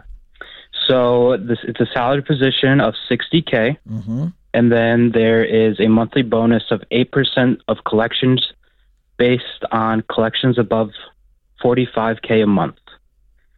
Um, so when I'm in this negotiation stage, what do you guys recommend I should focus on? Should it be the bonus structure? Should it be the salary? Uh, what do you guys think? Um, the I'd like to know more about the uh, the the bonus. Did they, when they walk through this, or did they walk through what the averages are on how many times they're they're over the forty five thousand? Because if I understood my this right, you don't get eight percent unless they hit over forty five in billing. Right, right. Did you so ask they them? are. Um, I did not ask them, but just from I, I'm precepting or internship, uh, doing my internship there, Okay. and just from like gauging, it's a growing office. I want to say they want to make they make about 30k um, every month, and with me coming on, they kind of s- assume or hope that they're able to grow the practice even more. So like this is it. kind So- of new. But I, yeah, but see, you're assuming. I don't like Right, assuming. right. And uh, I want to I want to get in and go. Okay, um, let's let's talk real numbers. So when I come on board, how many patients do you expect for me to see? What do you think is realistic? And I'd Yeah. start, you know, I just walk through that. Just have them walk out, and say, "Hey, I just want to make sure I understand the bonus thing. How can I play into it?" Because that's the other thing I'm wondering. Are they are they wanting you kind of spreading the word a little bit? Like, because here's the deal: I don't know what a starting salary. So to be fair, um, what I would do is is I'd be looking in your area, and I'd be looking at what starting salaries are for chiropractors right out of school, and I'd want to see uh, w- on that offer of 60k, just the base alone, is that low, medium, or high? So I'd get educated on that. That's exactly where I'd start. Then I'd get the explanation on the bonus. And and if I can figure that out and go, okay, what are the possibilities that we hit that? And uh, Well- and that that could be interesting. Glassdoor says Oh, between I love this. 63 and 110 per year in the state of Florida. Starting out. Yeah, and Indeed also says between 67 and 110. So I wonder if they're trying to fill that gap. Uh, do the math for me. Do me g- give me eight percent of let's go conservative of forty five thousand. I, I know roughly what that is. Um, Uh, let me. it's four fifty times eight, basically. Yeah, I got it. Right. So it's going to be somewhere in the four Oh. grand range. Sorry. Is that right, Alan? Am I My saying that right? Well, it would be it would be anything over forty five. Yeah, he doesn't get the So 45. It's whatever's over. So if you get, let's Oh, say you oh, earn, let's say you earn oh. 48,000. You get eight percent of three grand. 3,000. That's nothing. Yep. Oh, Yep, yep. I apologize. Yeah, so based on what Jade found, even with the bonus, and let's say you hit that, tell me if I'm starting to be too conservative, maybe six months out of the year. Mm-hmm. And let's say that the average is 3,000 over using these numbers. Okay. Right? So three times that's 16,000 and you're getting 8% of that. So yeah, it's it's really on the low end. Feels like to me. Yeah, yeah. Now, Yeah. let's not just take i mean jade's got it i'm looking at it but let's not just take those numbers on the internet at face value let's go dig in a little bit and um and it, because it's your first offer i'd like to see you be getting a little bit higher offer than that you're on that bonus Yeah. conservatively you're looking at maybe a, maybe three to four grand Right. above Right, and beyond right. the 60 so how do you feel about that is your life Um, I feel like I'm in the position to really help the practice grow just from like my expertise and what I'm passionate about. And I feel I can add and market myself and market the practice even more, and especially in the area. There's just an untapped population that they haven't gotten to yet. so i'm asking you do you think that's a good offer Um, I've, I mean, I have a lot of debt, so it's a lot of student loan debt, so it's a little tough for me What's to swallow that 60. What's keeping you in Daytona? Can I ask that? Mm. Because I'm looking here and I'm looking at the highest paying cities for chiropractors in Florida. And I'm seeing Yeah. that Pensacola is $96,000 a year Yeah. or Jacksonville. So I'm wondering if you're tied to Daytona. Great suggestion, Alan. Yeah. th- you called to say what should I do? I certainly wouldn't. I'd get try to get a few more offers, hmm and I Yeah, love what Jay just said. I'd start going. Now, where can I go? Yeah, especially with the debt. That's kind of motive. That's what's motivating this is How much? how debt? can we get more? I'm afraid to ask. How much debt do you have? It's two hundred thirty-eight thousand. Oh, where are the tums? It's brutal. It's oh. brutal. It, um, but now I'm really on Team Jade. I'm looking anywhere in the country. Yes. Because I got to get a big shovel, which is your income, and dig out of this 200 grand as fast as possible, yeah. my man. What I yeah. do like about what I see here is the top paying positions are in North Florida, which is far less expensive than South Florida. Right now, South Florida is crazy. Yeah. So Yeah. you increase your income, you're increasing your cost of living. So it's a it's a wash. But I feel like in North Florida, you could probably it'd be worth it for you, or even going out of state to a, you know, I would definitely Mm-hmm. search is all I'm saying because two hundred thirty eight thousand dollars of student loans. She ain't going away. That's not a bill. That's a William. Jade, if you know I what I'm could, saying? if the highest paid offer I could get was in the middle of Wyoming, I'd go. I know. Nothing against Wyoming. Please don't send hate mail. I don't read it. But but I'm going. I don't care how cold it is. It could be 200 below zero. Yeah. Alan, I would get the biggest shovel possible to get. Because listen, you can be a chiropractor anywhere you want to. To our last segment, Yeah. talking about freedom, Jade. Yeah, that's Right. right. I oof, I'd be shopping myself, Yeah. young man. Yeah. Yeah. Yeah, I understand. Thanks, guys. I really yeah, I really it. appreciate the call. I, oof. Jade, this is this is why we tell people don't go into debt. know. I'm just mad that you missed my joke. Say it again. I said that he has two hundred thirty-eight thousand dollars of debt. I said that's not a bill. That's a William. Ah, nice. I apologize. I apologize. I was still reeling. It's The- a lot. It's a lot. I was reeling from his reality. and this is what we talk about. You know, I think um, so many people go into college. Their professors, their uh, guidance counselors, their family members are telling them, "Hey, careers like these will ROI." You know, and you kind of feel like that it's this given that okay like i can take out this debt and if i get my job it'll just pay for itself and the thing that we have to tell ourselves is nothing pays for itself like you have to go out and work and pay for it like they don't you don't just get the job and then hand you back all the money that you paid on your student loans you have to go to work and clock in actual hours to make it pay for itself and that's not fun to do Okay, w- you're absolutely. While you were talking, I was you inspired me on the computer, so I was like, let me just do a little search. What'd you find? That there is a chiropractic school. I'm not going to say it because I don't want to endorse and I don't want to. There's a chiropractic school that is only charging twelve thousand dollars a year.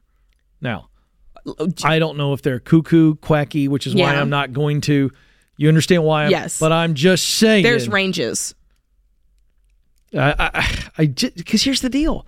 I love chiropractic care. You probably don't know this about me. I love the snap, crackle, and the pop. And are feel you like cool a with this? dollars. Are you cool with going to Doctor Twelve Thousand? I, I, you know why I'm probably cool with it? Because you don't prob- ask. Yeah. Have you have you ever been to a chiropractor? I'm not. I'm All right. afraid. I have. Oh no, it's fantastic. I love it. Fantastic. In fact, I'll recommend. A nice married couple that Stacey and I go to. All of our kids. It's great. But anyway, here's the point. I never asked them where they went to chiropractic school. I can tell whether or not they're cuckoo and they're Yeah. quacks. I mean, check the reviews. Is all I'm saying, and what you've done. Hundred percent. They were highly recommended from people that we know and trust. This is how we all pick doctors. Mm-hmm. That's right. I guess my point is, is that no one cares how much your chiropractic school cost. They just want their back and neck to feel better.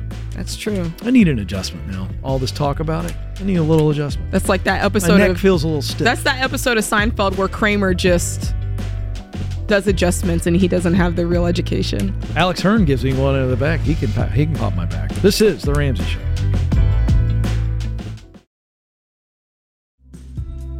Welcome back to the Ramsey Show. I'm Ken Coleman. Jade Warshaw joins me this hour. Triple eight eight two five five two two five is the number to jump in. Our scripture of the day comes from 1 Corinthians fifteen fifty eight. Therefore, my beloved brothers, be steadfast, immovable, always abounding in the work of the Lord, knowing that your labor is not in vain in the Lord. Our quote of the day from the, uh, I think, one of the great voices uh, about American liberty and freedom, and just a great philosopher, Thomas Sowell. He said, People say you're a very tough person. I'm not tough. Life is tough. I'm merely trying to acquaint you with the facts. Hey. He's a no nonsense guy, Thomas I like Thomas that. Sowell. I like that. Like him, man. He's he's one of my favorite voices in the world. Fantastic, fantastic guy. All right, let's go to Veronica in Tampa, Florida. Veronica, how can we help? Hi, good afternoon. Thank you for taking my call. You bet. Um, I'm calling because my husband and I are trying to figure out what's the best route for us to take um, to pay off our student loans. Okay. Um, we have about a hundred and ten thousand in student loans. My husband, I don't work outside of the home. I, I actually recently resigned Okay. um, to be a full time stay at home parent. Um, and we are also expecting our third child. So I, I don't anticipate on working for the next several months. Um, he earns, my husband earns about 112 annually. That's before taxes. Okay. And we just are pretty overwhelmed with the total amount of our student loan debt. And we're, we were discussing like, should we sell our home and downsize for a time? Should we, should I find a job, you know, and Is the student loan debt the only debt that you have, or do you have other debts as well? No, we have a twelve thousand dollar car payment and twenty eight hundred in medical bills that we're we're likely going to pay off this year. So our biggest concern is the student loans, just because it's such a mountain. You know, it's like really big. Yeah. I mean, it is. I want to know what were you earning before you resigned? Um, before I resigned, I was bringing home about fifty five thousand, and my husband was still in around the one one ten range. Okay. So combined, it was about one sixty. I believe. So conceptually, let's. I, I like to kind of pull this out of the clouds and bring it down. Back when you were working, you guys were bringing in. You said one twelve for him, fifty five for you. You guys were bringing in, you know, one hundred and sixty seven thousand dollars, almost one hundred seventy thousand dollars. You guys could have Mhm. lived on seventy and been out of debt in a year with some side hustles. Right. So- right. now, when we, when I was working, we we did have to pay for um, childcare, and that just that was almost all of my income. Okay. And we we do budget every month, and we look at all the areas that we can cut back on, and um, it just seems like there's still not there's still not like enough to make the the headways on our student loans. Okay. So Um, let's let's let me let me give you a plan and we'll see if this strikes a chord with you. So the way that we teach. Oh, but before I give you the plan, how much money do you have saved?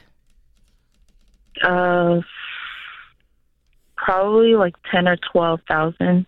Okay, so we'll say eleven thousand saved. liquid. Yeah. Okay. So, a couple of things about how we teach here. We teach a series of seven baby steps. Have you heard of them? Mm-hmm. Okay. So the first baby step is you get a thousand bucks saved. Does that ring a sound familiar? Right. Okay, so you know that one. Second one is we say to list your debts from smallest to largest and pay them off, and that's called doing a debt snowball. You pay minimum payments on everything, but you focus on the smallest debt so you can knock it out, pay it off, feel good about yourself, get that dopamine hit and feel motivated to continue on, right? So there's there's a purpose in doing it that way the way that you talked about doing it was flipped on its head. And when we see that, it's a lot harder to stay motivated because all you see is this giant mountain and you don't have any uh, trail of success to tell you that you can do it. You just have to stand there and go, all right, I guess I have to start climbing. Where if you do it smallest to largest, you've got, you've proven, hey, I can be successful. I paid off all those bills back there. I'll be able to pay this one off. It's just going to take a little bit longer. So mentally, it really does help you. And I want to, I don't, I don't feel confident that I've convinced you to do it that way, but I really, really, really No, think you should. I we, we believe in the debt snowball method, so we've actually done it before. Okay. And before my husband, right when my husband and I got married, we combined everything. Okay, good. And we had our student loans. We were our, we had our student loans. They were still there. Uh, we had just graduated college and everything, but we had thousands and thousands of dollars in consumer debt.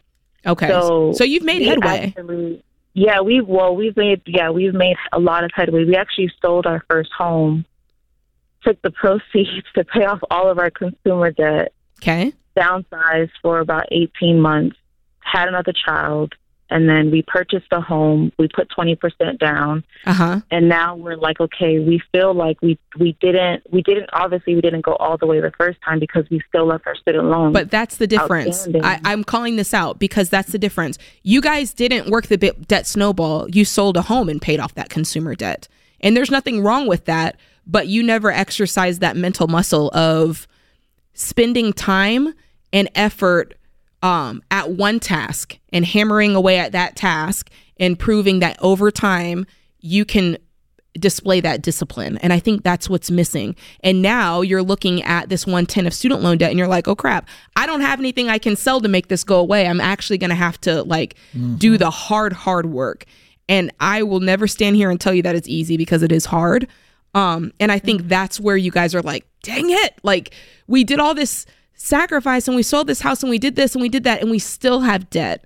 Um, and so I think this time you are going to have to walk through that step. And the great news about it is when you do it this way, you're never going to go back into debt again because you're going to go, oh my God, I never want to have to go through that again. So have, have ahead, you, Ken. Veronica? Have you and your husband sat down and just started mapping out? Okay, um, how long would it take us to pay this off? If we did Mm-hmm. this much a month, then a new total this much a month.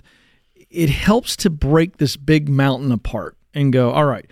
And I'm throwing this out there. If we did a thousand dollars a month, even if we had to really hustle to come up with a thousand dollars a month to knock this out, Okay, that's Mm-hmm. twelve thousand a year. So then you start doing the math on that. Then what would it take to do this? You have some bigger months. We sell some other stuff and maybe put two thousand one month. Have you sat down and really said, okay, what could we do right now? And then what would we have to do to be able to really put a good chunk on this, like a three thousand dollars a month, which now knocks it down to about a little bit less than three years. Have you done that?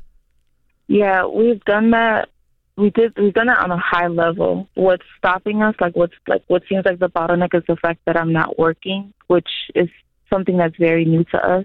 Yes, I but mean, it is by choice. let me encourage you though. just- Your work before was literally going to childcare. It was almost like a net law. It was like a net Yeah, net. yeah. Like so. So I actually don't think you should let that hold you up because, and I'm not trying to make you feel bad about all that time you work, but if, if your work is barely covering the child care for you to be able to work, then you weren't gaining anyway. So I don't think that I want to get over as a mental hurdle. Does that make sense? Right. Yeah. so now we go, wait a second. The good news is we're saving a bunch of money on childcare. You're at home with Yeah. the baby. So now we go, how do we increase our income? And and and my point is you guys have got to sit down and go, all right, what can we do? scrapping, Mm-hmm. scrapping. You know, I'm sitting next to a lady who she and her husband scrapped and hustled and paid off almost half a million dollars. It's not Yeah. easy, but Yeah, Jade, it the- can be done. We're we're willing to to do like what we need to do. I think, and this is definitely not a burden at all. This is a blessing. The fact that we're we're growing our family Mm-hmm. Mhm. is just the thought of you know like okay, I'm set to give birth. My Yeah. husband, thank God, has paternity leave. He'll be home with us. Mm-hmm. We have two small children already, so it's like okay, it's almost like putting a pause to this for the next six to seven months because my husband works a lot now anyway. Mm-hmm. Right. So I know. he's probably like he you know can't really he can but we don't want him to have to get another job right now Right. being pregnant and everything And You know, here's the thing: you're gonna. I don't know how long until the baby comes. Real quick. um four months Okay. three, three, So- three to four months yeah. You've got three to four months where he can be scrapping. You have the baby. He pulls back for a couple of weeks until everybody's home and well. And then you guys get after it. You got to get after it. You can do this, but you've got to make up your mind that you can. Good show. Thank you, Jade Warshaw, James Childs, and all the guys in the booth. Thank you, America. This is The Ramsey Show.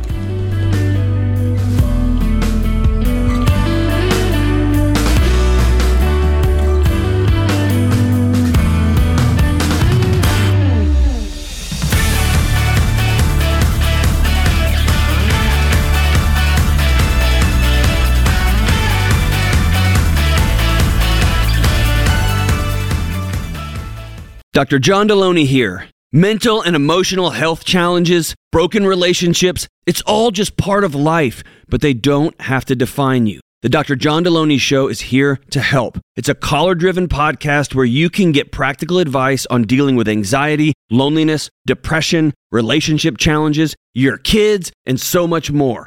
Listen to questions from our callers, or if you're walking through a tough situation and need some help, give me a call. You were never meant to do life alone, and that's what this podcast is all about. Follow along on Apple, Spotify, YouTube, or the Ramsey Network app. Remember, you're worth being well.